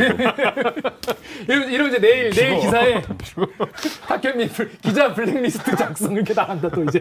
리스트 쓰고 뭐 이렇게 바늘로 만지려고. 아니, 저 보면서 뭐 사사건건 예를 들어서 뭐, 아, 뭐, 뭐 이집트에 갔는데 뭐 밥을 먹으면 먹었다, 뭐, 뭐 안 먹으면 뭐 안 만나게 될 수도 있는데 안 만나게 되면 뭐 홀대 받았다 이런 식으로 기사가 나오고. 아, 근데 저는 이 책 읽으면서 처, 새로 알게 된 그 챕터 중에 그 김종숙 여사가 이집트 가서 피라미드 관람하신 그 정치적으로 굉장히 문제가 됐잖아요. 그게 그게 그 사연을 얘기해 주세요. 왜냐면 나도 궁금해가지고 찾아봤는데 진짜로 뭐라고 했냐면 김종숙 여사가 이집트에 가서 피라미드 관광하느라 부름합을 찍었다. 뭐. 그래서 뭐 김건희 여사를 비판할 때 야 김종숙 여사 이랬는데. 어. 그래서 김종숙 여사가 그때 그렇게 관광을 많이 다녀서 피라미드까지. 누가 그랬어요? 그 그 그 권성동이 그랬어요. 어. 아니 그러니까 사실은 지금. 윤석열 대통령이나 김건희 여사를 야당에서 공격하려면 그동안 국민의힘이 했던 프레임을 그대로만 갖다 써도 돼요. 복분만 해도. 네, 그러면 충분해요. 음. 근데 이제 뭐 그게 바람직하진 않죠. 그렇죠. 네. 뭐 똑같이 뭐 너도 했으니까 나도 해. 뭐 이게 얼마나 그렇죠. 유치해요. 이게. 한 명은 끊어야 네. 되는데. 그래서 뭐 저는 뭐 일일이 그렇게까지는 얘기 안 하려고 노력을 하고 있습니다만 어쨌든 그때 피라미드 같은 경우에는 이집트 정부의 강력한 요청이 있었는데 음. 다른 이유보다도 여사님 몸이 되게 안 좋았어요. 음, 음. 무척 심하게 안 좋아가지고 저는 가지 마, 마시라고 계속 음. 주장하는 쪽이었고 근데 결국은 어쩔 수 없이 가셨죠. 음. 가셔서 한 바퀴 돌고 들어와서 또 알아누우셨지만 음. 근데 이제 그걸 가지고 피라미드 관광을 했다고 얘기하니까 제가 그게 인간 같아 보이겠어요? 음. 그리고 그 내막을 기자들도 어느 정도는 알고 있었을 거라고 봐요. 음. 알고도? 네, 알고도 그렇게 그냥 쓰는 선용했을 거 아니에요? 네, 사람들이 네. 있죠. 어. 그래서 인간 같지 않다는 생각을 여러 번 했었던 아, 거죠. 참 기자들이. 아니, 내가 막 작아지지? 딴 그런 거 안 썼는데. 기자들이. 네. 아, 저는 이것도 이거 뭐야 국정원의 네. 그 이름 없는 별. 네, 이름 없는 그 별. 보면은 여러분 그 아시 아시죠? 왜냐면 커뮤니에도 많이 돌기 때문에 그 소리 없이 별로 남은 그대들조차 조국을 지키는데 헌신하리라. 그래서 지금까지 국정원에서 이름 없는 요원으로 이제 하시다가 돌아가신 분들을 이름 없는 별로 별로만 이렇게 했는데 전 그게 원래부터 있는 건 줄 알았어요. 아니요, 원래 없었고요. 네. 그걸 떠올리게 된 건 이제 씨아이에이 그 랜리에 가면 음. 그 정문 입구에 그게 있어요. 어. 거기는 돌아가신 분들이 많아서 엄청 크게 있어요. 아, 그렇지. 거기 또 많이. 네. 아, 그 영화에 많이 나오죠. 네. 네. 네.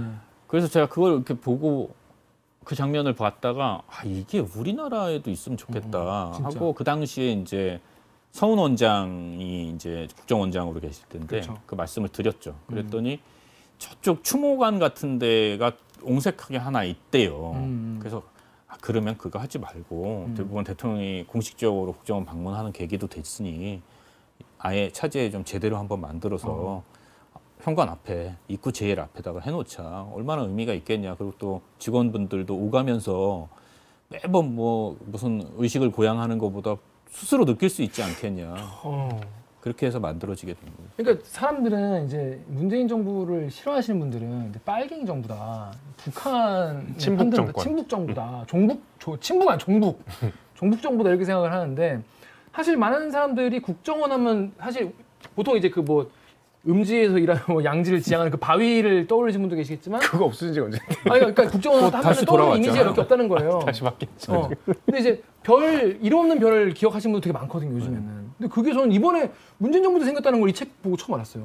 어. 오히려 그러니까 어. 문재인 정부가 해왔던 그러니까 역점을 두었던 것 중에 하나가 결국은 국가를 위해서 헌신한 사람들에게 정, 정당하고 어, 의미 있는 보상, 음. 예우 음. 이런 부분에 노력을 많이 했죠. 음. 그게 소방관들한테도 많이 노력을 네. 했었고 국정원 같은 경우 경찰 음. 뭐 이런 민생이나 혹은 국가의 안보 이런 거와 밀접한 부분들은 어떻게든 챙기려고 노력을 많이 했었죠. 근데 보니까 여기 대통령이 이제 밀덕이라고 나와요. 네. 그러니까 막 그 비행기도 타시잖아요. 에프 오십, 에프에이 오십도 네. 직접 타시고 근데 이제 그 얘기 되게 그 얘기가 되게 재밌어요. 이제 우리가 직장 상사랑 이제 미스 커뮤니케이션. 이제 탁현민 비서관은 음. 아 이게 우리가 수출도 해야 되고 하니까 음. 대통령께서 한번 이제 타시고 하심 타서 이제 지상에서 이렇게 한번 퍼레이드가 저렇게 한번 한 바퀴 음. 도시면 팔 주로에만 있어라. 팔 주로 이렇게 한번 도시면은 그러면 되게 좋을 것 같습니다. 그러니까 대통령께서는 오, 참 좋은 아이디어네요. 그렇게 아시죠? 근데 이제 대통령은 이제 탑건 생각한 거지. 아, 그건 진짜 탐크루즈 된 생각을 상상함. 뭐 이런 거지. 딱 끝나 얘기가 그렇게 딱 끝났는데 옆에 경호처장이 계셨는데 사색이 돼 있는 거예요. 그, 그 나를 막 증오의 눈빛으로 바라보고. 아, 경호처장 이제 대통령과 같은 이해를 하셨구나. 그렇죠. 비행기 타는 하늘을 가는. 어, 아니 그러니까 내마 나는 아닌데. 아닌데. 지상을 얘기했는데. 아니 처장님 왜 그러시니까 아 대통령이 잘못 이해하신 것 같다. 나시는 거로 생각하는 것 같다. 그래서 아이 그럴 리가요 하고서 그리고 나서 이제 부속 비서관한테 확인을 했더니. 당연히 날아 올라가시는 걸 생각하고 계시대. 와, 진짜 모골이 송연했을 것 같아. 네. 근데 그거는 좀 정정을 하면 안 되나? 아니, 그게 아니고요. 아니, 그래서 제가 네. 이제 보고를 다시 드리려고 했었어요. 했는데 다시 드리기 전에 한번 찾아봤어요. 현직 대통령이 비행기를 어. 탄 경우가 있나? 그랬더니 인디펜던스 데이 영화. 영화도 있지만 인디펜던스 데이 몰잖아. 그치, 몰지. 그 아들 부시 대통령. 오. 아, 그리고 푸틴 대통령이 몇 명이 좋지 않은데 두 사람이 탔더라고요. 다른 사례는 못 찾아봤고 오. 그리고 나서 공군참모총장님한테 이제 연락을 네, 드렸어요. 네, 네. 대통령이 비행기를 타실 수도 있겠냐 날아가는 거예요. 똑같이 이해하죠. 얼마나 놀랐을까? 이걸 택시라고 하거든요. 아, 지상 이동을.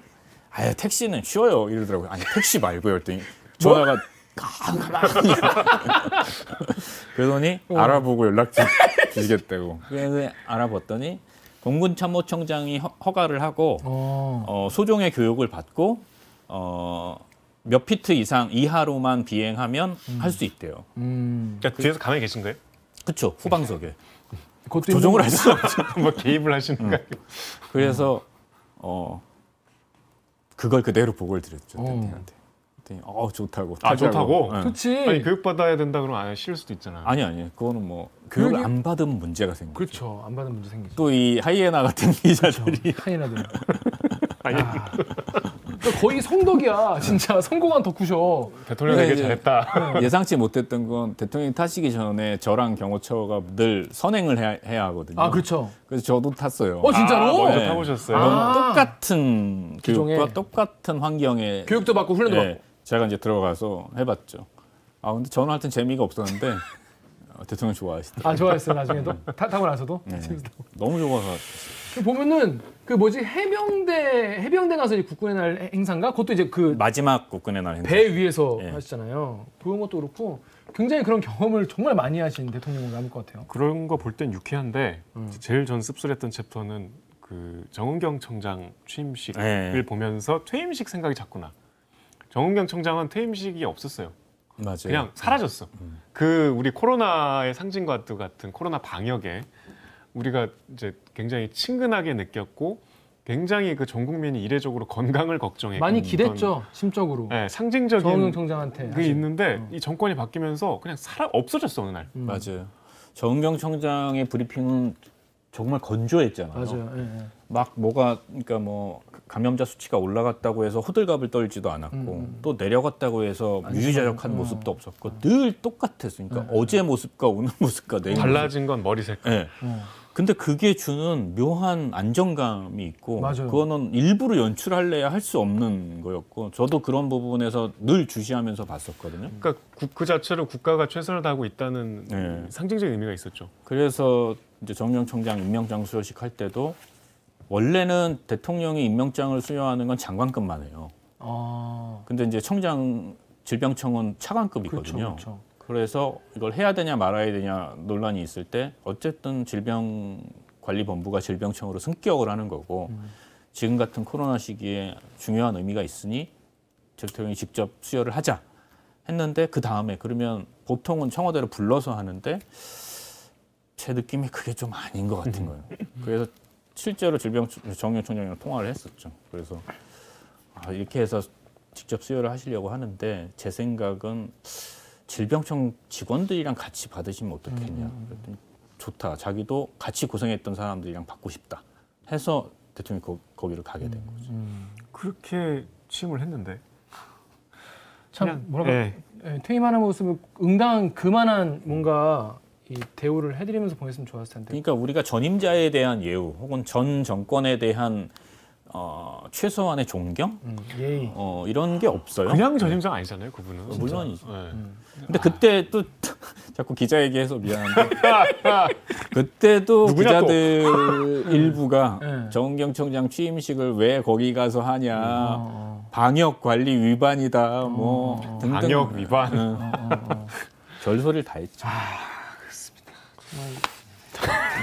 근데 보면은 물어뜯을 수밖에 없는 일들, 그러니까 예를 들어서 선택을 해야 돼. 그런 일들이 계속 나오는데 거기서 선택의 기로에서 늘 최선의 선택을 하려고 고민을 많이 하신 거예요. 전 그 고뇌가 가장 많이 드러난 그 챕터가 우길기였어요. 아, 예. 아, 그건 진짜 지금 생각해도 아찔했을 것 같아요. 이게 왜냐하면 지금 정부에서도 그것 때문에 이제 문제가 됐잖아요. 지금 정부가 해놓은 했던 변명을 생각하면 약간, 약간 제가 지금도 어이가 없어요. 네. 왜냐하면 저와 함께 우길기 문제에 대해서 논의했던 사람이 여직 현직에 있는 분들이 대부분이거든요. 네, 네, 네. 근데 그때 아, 저쪽에서 우길기를 달고 온다는데 어떡합니까? 아, 라고 걱정을 했던 것도 거, 그들이 먼저였고. 근데, 근데 나중에 보니까 국방부 장관인가요? 지금 현? 음. 그건 우길기가 아니다. 조금 다르게 아니, 생겼다. 아니, 좀 밑에 있어서 아니라고. 그때 나한테도 그렇게 얘기를 해주지. 아, 그 그런 게 있네. 같은 네. 분인데 정부에 네. 따라서 똑같은 사람들. 늘공의 처세술이. 아, 그래서 저는 그 저는 뭐랄까 이 여기서 이제 탁현민 비서관 다른 분이랑 같이 논의를 하셨겠지만, 그러니까 우리나라에서 이제 관함식을 한 거죠. 전 세계 해군이 다 와. 근데 거기는 보통 해군은 국가기가 있고 해군기가 따로 이제 보통 두 개가 다는 거예요. 근데 해필 일본은 그게 우리기야. 그러니까 달고 올 거야. 그래가지고 이제 우리 입장에서는 아 저걸 냅두면. 오면 예를 들어 거기 근데 우리나라 대통령이 거기 가서 참석하는 행사인데 또 대통령이 또 가신다고 했어. 음. 그럼 그때부터 고민이 시작되는 거지. 안, 안 오면 모르는데. 이게 사실 대통령께 제일 민망하고 죄스러울 때가 언제냐면 어떤 해, 해법이 없이 그러니까. 보고할 때거든요. 상황이 이러저러합니다. 근데 우린 이렇게 할 겁니다라고 얘기하는 게 아니라 상황이 이러저러한데 어떻게 하시겠습니까? 이거는 진짜 가서 그다음... 얘기하기 시, 정말 하고 싶지 않은 보고인데 음. 그 보고를 했어요. 했더니 음. 대통령이 음. 그렇더라도 대통령이 안 갈 수는 없을 것 같다. 오. 그때부터 이제 시작된 거죠. 그러니까 이건 니네가 알았어. 이걸 어떻게 해야 되나? 안 간다고 해주시지. 그러니까. 차라리 안 가신다 그러면 그러니까 좀 그걸 마음이... 기대했죠. 예, 내심. 예, 예, 예. 왜냐하면 대통령이 우길기를 향해서 격리하는 장면이 나갈 거예요. 그러니까. 그러면 보수 언론부터 시작해서 진보적인 언론까지 아마 퇴임하는 날까지 지금도 그 사진이 돌아다닐 거예요. 맞아요. 그리고 그때마다 그때마다 소원 소환돼서 이렇게 저렇게 음. 악용되고 음. 뭐 그랬을 텐데 그래서 그때 고민을 이제 우길기에 대응하는 다른 방법이 없을까 하면서 진짜 특히나 해군사관학교 박물관하고는 어마어마하게 얘기를 음. 많이 나눴죠.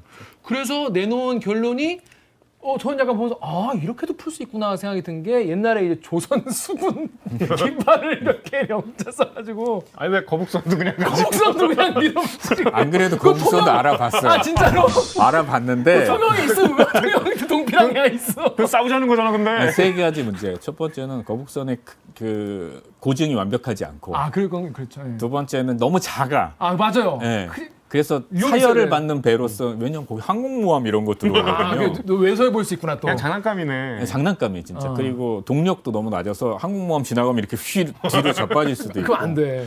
그다음에 마지막 사열 받을 장소가 없는 거예요. 거북선은. 삐죽삐죽하잖아.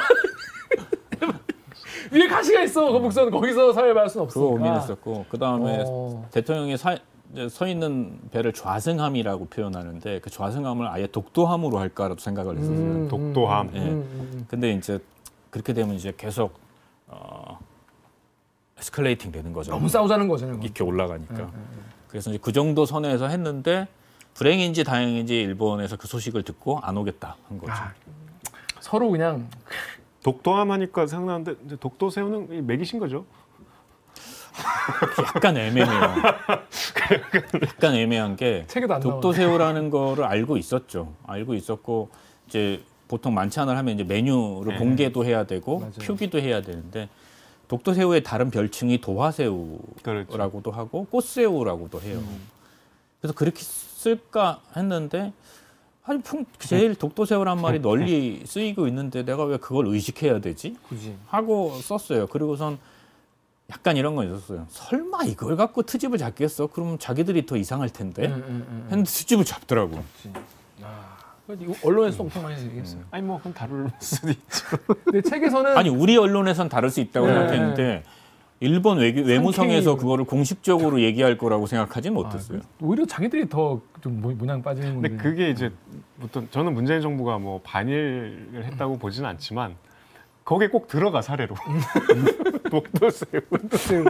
그래서 이렇게 해야죠. 그러니까 예를 들어 스가 총리나 그 당시 아베 총리와의 만찬 때 독도새우를 아, 내놨다면 그건 매기지 않은 거고 그치. 싸우자는 아, 거죠. 근데 그거 아니잖아요. 음. 그러니까 뭐 아니 그러니까 일본을 갔다 온 미국 대통령이니까 그거는 어쩔 수 없었어요. 왜냐하면 그때 트럼프 대통령이 일본, 미국, 중국을 순방했거든요.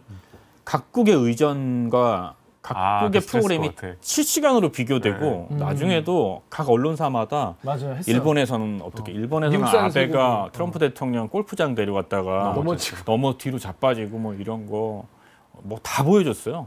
근데 우리는 그렇게 할 수 없으니까. 음. 어떻게든지 극진한 대접을 하면서 메시지를 담으려고 노력했었어요. 그 장면 보니까 되게 불량식품 좋아하는 트럼프한테 너무 잘해준 것 같아.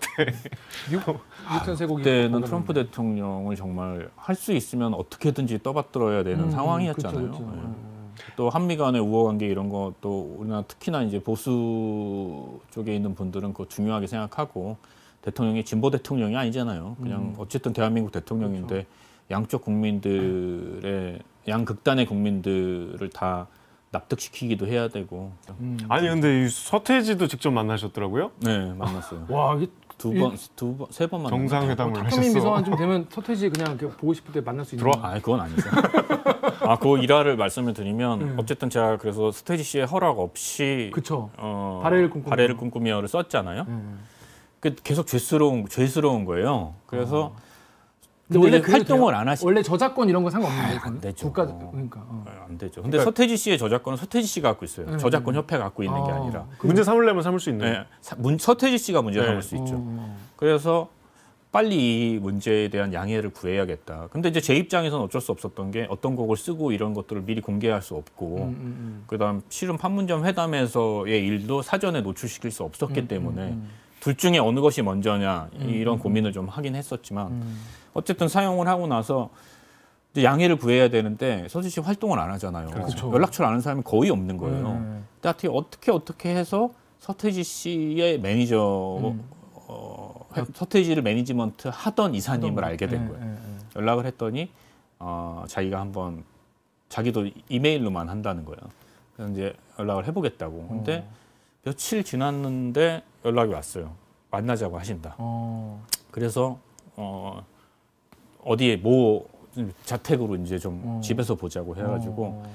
저는 차를 끌고 거기로 갔어요. 음. 갔는데 저쪽에서 어떤 남자분이 기다리고 있더라고. 음. 딱 내렸더니 그 매니저분이야. 음. 처음 인사말이 지금도 기억에 남는데 감사합니다였어 저한테. 음. 왜 감사하냐고. 나 약간 좀 음. 그랬더니 덕분에 서태지 씨를 몇 년 만에 만나게 됐다. 자기도 못 만나는 거임. 어, 만나게 되셨어. 어, 그렇구나. 어, 그래서 딱 만났는데 음. 거기서 그 책에 쓴 그 말을 하, 해주더라고요. 음. 전 아니, 그러니까 서태지 씨, 전 뭐, 원래 뭐 어렸을 때부터 우리 뭐 다 팬이겠지만은 그 노래를 서태지 와이디 왜 그 노래를 만들었는지 어떻게 불리기를 바랬는지 그리고 사람들에게 어떻게 기억되길 바랬는지 그날 그 자리에서 다 보여준 것 같다. 그 마, 노래를 만들었을 때 감정과 쓰임이 너무 잘 맞는 순간이었다. 감사하다. 음. 이렇게 얘기를. 어, 저는 그 말을 듣고 약간 핑 돌았어요. 어, 그래, 아, 내가 그래. 잘했구나. 어. 이런 생각이 들어요. 다행이다. 그러니까 네. 가슴을 쓸어내기도 했을 것 그런 같아요. 그런 것도 있고 내가 생각했던 것과 이 곡을 만든 사람의 음. 느낌이 다르지 않았구나. 어. 라는 점에서 약간 일체감 같은 걸 감히 느꼈다고 해야 되나? 어. 그것도 어, 현장에 있던 공무원들은 많이 반대했었어요. 아, 그래요? 네. 공무원들이 반대할 만하죠. 네. 어. 일단은 뭐 우리에서 오는 통일 뭐 이런 걸로 하자 뭐 그럴 수 있을 거 아니에요. 우리에서 온 통일보다 뭐 고향의 범 이런 거 하자 그랬죠. 어, 무난하게. 네. 어, 어. 그냥 있는 듯 없는 듯. 음, 음, 음. 홍대 형을 잘 모르는 거야. 음, 음. 야, 발해를 꿈꾸며 가자. 발해를 꿈꾸며요? 그렇구나. 참, 그래서 저는 그리고 뭐 이거 너무 길어지는 게 그냥 괜찮으시죠? 제명기 고장난 것도 처음 알았어요. 어, 아 그래 제명기 고장난 거는 만약 그거 안 고쳐졌으면 진짜 대형 사고인데. 어, 대형 사고. 그러면 이제 왜냐면 다들 옥류관에서 냉면을 기다리고 있었고. 카페 형님은 기다리는데 제명기가 고장나가지고. 만나자마자 그 저 판문점에서 오늘 그거 갖고 왔다 그랬잖아. 그러니까. 근데 저녁에 그게 안 되면. 이게 안 돼가지고. 준비할 때만 해도 제명기를 가져올지 몰랐어요. 저는.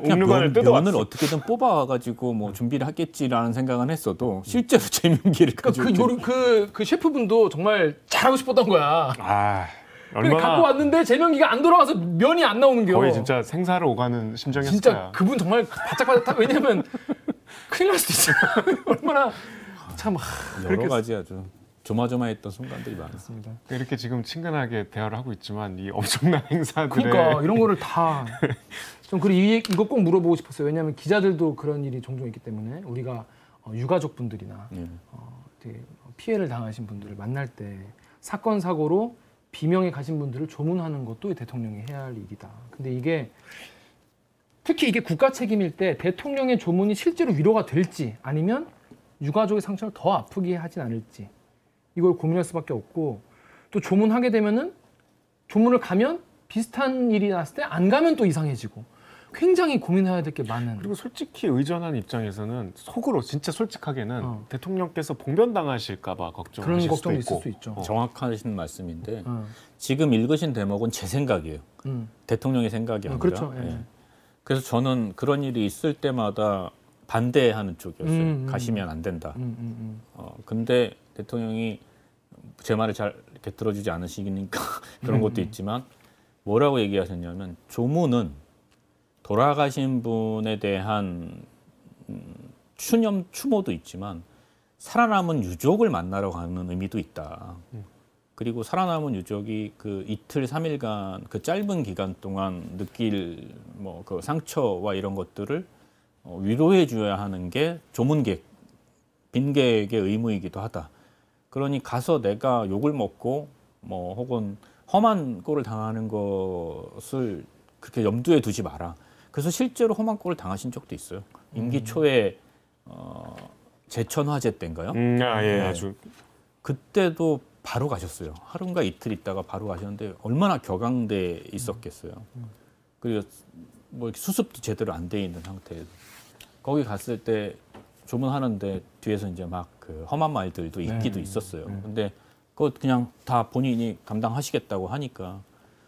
뭐 저 같은 사람 입장에서는 안 가셨으면 싶은 때가 많았죠. 저는 되게 인상 깊었던 대목이 이거예요. 대통령은 결과를 명령할 수 없다.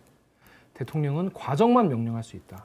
하지만 대통령이 명, 명령한 과정을 결과라고 생각했던 사람들은 결과와 결과가 생각과 다를 때 깊은 상처를 받는다. 대통령 앞에까지 나서야 했던 유가족의 서러운 마음, 그 마음을 알지만 결과를 명령할 수는 없는 대통령의 처지, 그 옆에서 우리는 그저 무력했다. 근데 그건 이제 지금 정부랑 비교하면 그거는 문재인 대통령의 태도였던 것 같고 지금은 음. 결과를 명령하더라고요. 이렇게 해라 저렇게 해라. 그렇습니다. 어. 정말. 근데 하여튼 제가 옆에서 본 대통령이란 직업 혹은 대통령이란 자리는 생각보다 마음대로 할 수 있는 게 참 없구나. 어. 그리고 생각보다 즉각적으로 할 수 있는 하면 안 되는 일이 너무 많구나. 음. 그런 거를 많이 봤어요. 음. 그래서 그런 식으로 적어놓은 거고 음. 대통령이 속 시원하면 좋겠다는 생각을 하는 분들도 계셨겠죠. 음. 막 지금 대통령처럼 막 이건 이렇게 해. 음. 뭐 음. 이렇게 하는 게 맞아. 이게 결론이야. 음. 이렇게 얘기하는 걸 기대하셨던 분들도 있었을 거라고 봐요. 음. 근데 문재인 대통령은 그런 분은 아니었어요. 그리고 그런 태도를 갖고 있지도 않았고 음. 어, 어떤 분들은 그거에 대해서 답답하다는 분도 계셨어요. 있었죠. 예, 그건 뭐 답답함을 느끼는 것까지는 제가 뭐 드릴 음. 말씀이 없어요. 뭐 그런 측면이 없지 않아 있었던 것도 사실이니까. 근데 모르겠어요. 저는 대통령이 그런 면이 오히려 더 한 국가를 운영하는데 더 필요한 태도 아닌가. 음.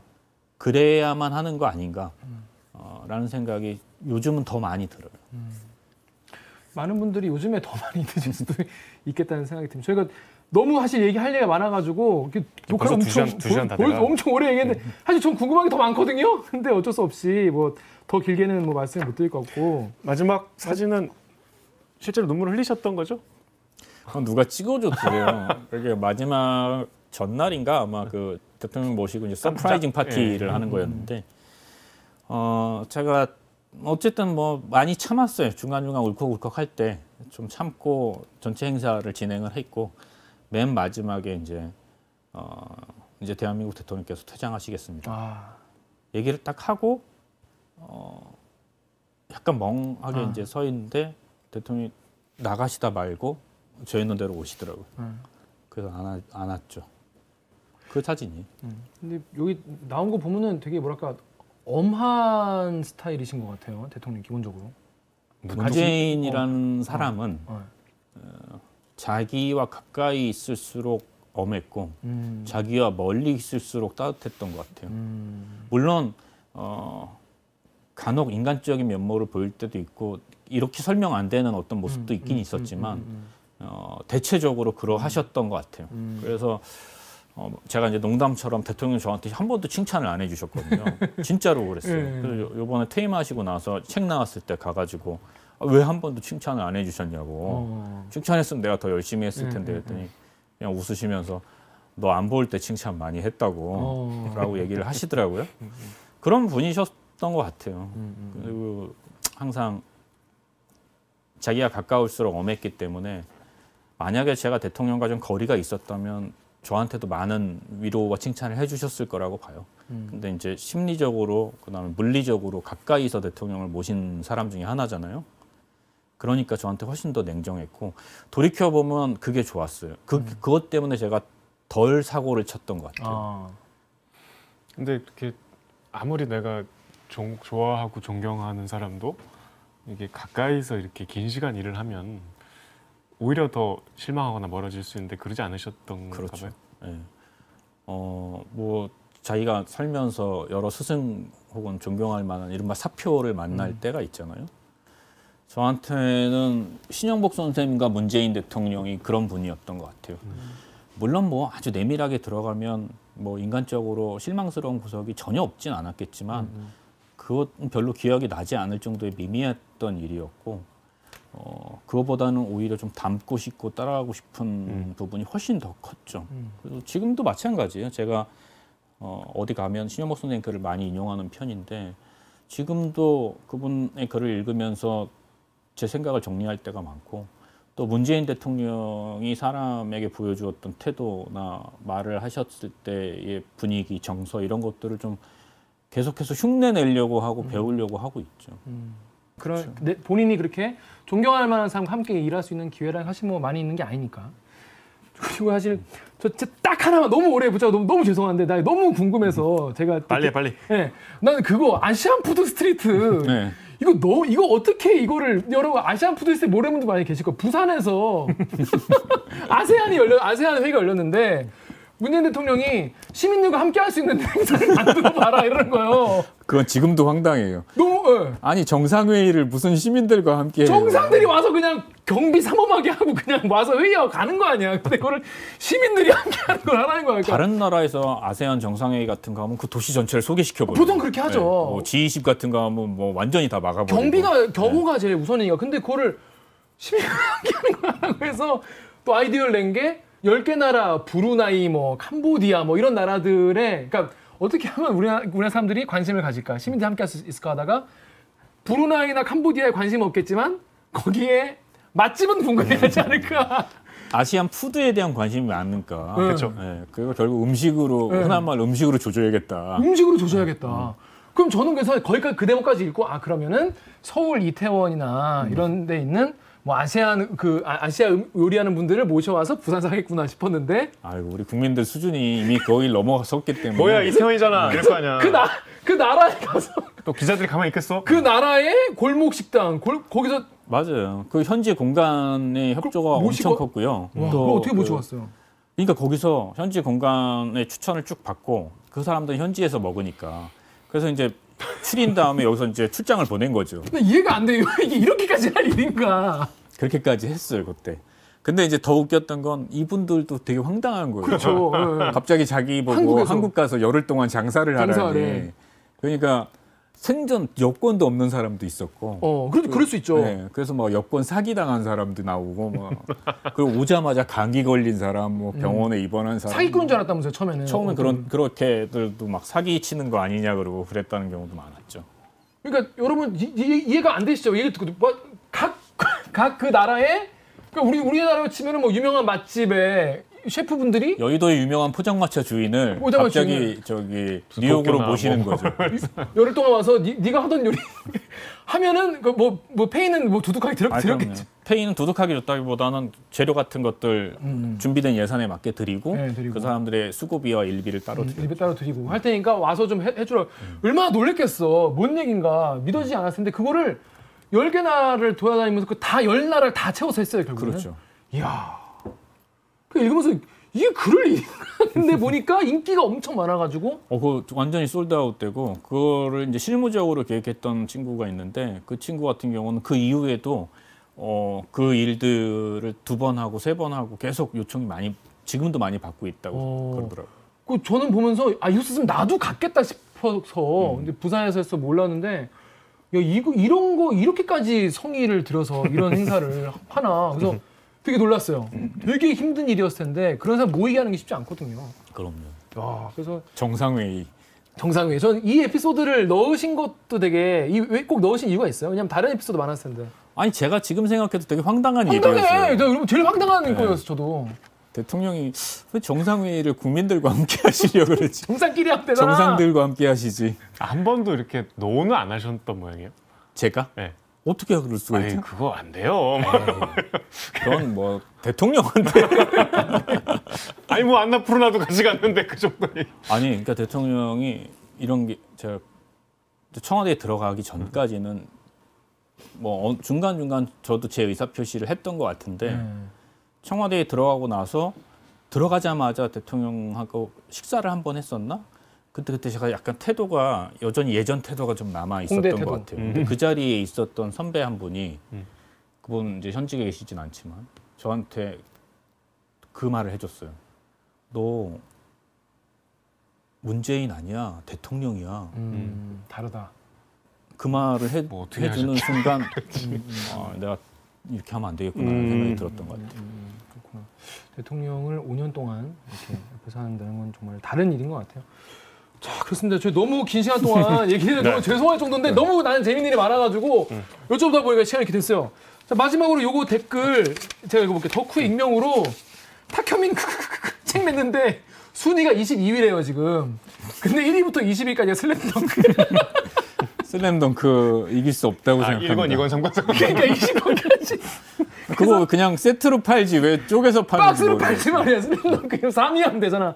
그래서 이 위가 교보 에센스가 있어가지고 더 몰라, 못 올라오고 있대. 지금 슬램덩크에 밀려서 이렇게 이십이 위를 기록하고 계신데 이 책을 살까 말까 생각하시는 분들, 읽을까 말까 생각하시는 분들께 한 말씀 좀 부탁드릴게요. 그래서 뭐 전 두 가지라고 생각해요. 제일 처음에 했던 말, 지난 일들에 대한 추억, 그리고 지금 현실을 지탱하거나 버틸 수 있는 힘. 사소한 추억. 네, 그래서 사소한 추억의 힘. 한 정부가 평가 받는 건 여러 각도에서 평가받을 수 있잖아요. 어, 저는 개인적으로는 문재인 정부가 지난 역대 정부들과 비교해서 그렇게 어, 잘못한 정부라고 생각하지 않아요. 제 입장에서는. 그럼에도 불구하고 흔히들 얘기하는 정권 교체가 있었잖아요. 어, 어떤 때는, 어느 시기에는, 어떤 정부는 그 정부가 갖고 있는 성과보다 어, 시대, 환경, 상황 이런 것들로 평가받는 때도 있는 것 같아요. 그렇죠. 어, 뭐 그런 면에서 애석함이 느껴지고 아쉬움이 느껴질 수 있지만 그것을 경험했기 때문에 음. 좋은 경험은 사라지지 않는 것 같아요. 음. 아까 뭐 엠비씨 그때 케이비에스 파업 뭐 실패한 파업이라고 얘기하셨지만 그 실패했던 경험 그리고 그때 같이 뭔가를 향해서 얘기했던 경험은 안 사라지잖아요. 그렇죠. 저희도 마찬가지, 저도 마찬가지요. 저 안에 있는 에피소드들은 좋은 것도 있고 실은 제 입장에서는 되게 부끄러운 것도 있어요. 음. 근데 그만큼 했고 그만큼 경험했기 때문에 어, 누군가 앞으로 또 이 다음 또 다음 정부에서 그 좋았던 경험을 갖고 있는 사람은 절대 나아질 수밖에 없어요. 음. 다시 옛날로 돌아가지 않을 거라고 생각합니다. 음. 그래서 여러분도 미스터 프레지던트 저 읽으시면서 본인이, 왜냐하면 이게 행사이긴 하지만은 그때 나의 모습도 또 떠올릴 수 있기 때문에. 아니 그리고 책에 얘기 반도 못했어요. 반의 반도. 얘기, 얘기 반의 반도 못했어요. 사실 나 엄청 열심히 읽었는데. 음. 자, 그래서 사실 저희가 너무 오랫동안 이렇게 네. 오랫동안 이야기할 줄 몰랐는데, 저희 프로그램 뭐 보신 분도 없었을 텐데 오늘 처음 출연하셨는데 어떻게 음. 어떻게 그냥 다 쏟아내놓고 가는 거예요. 뭘 아끼고 자시고 할 거 없이. 그냥 네. 저희가 하여튼 덕분에 정말 조, 좋은 말씀 많이 듣고. 네, 저도 뭐 네. 다른 데서 사실 책 얘기만 이렇게 오래 하기가 어렵잖아요. 네, 네. 되게 책 냈다고 인터뷰를 잡으면 어유 책을 내, 책을 내셨네요.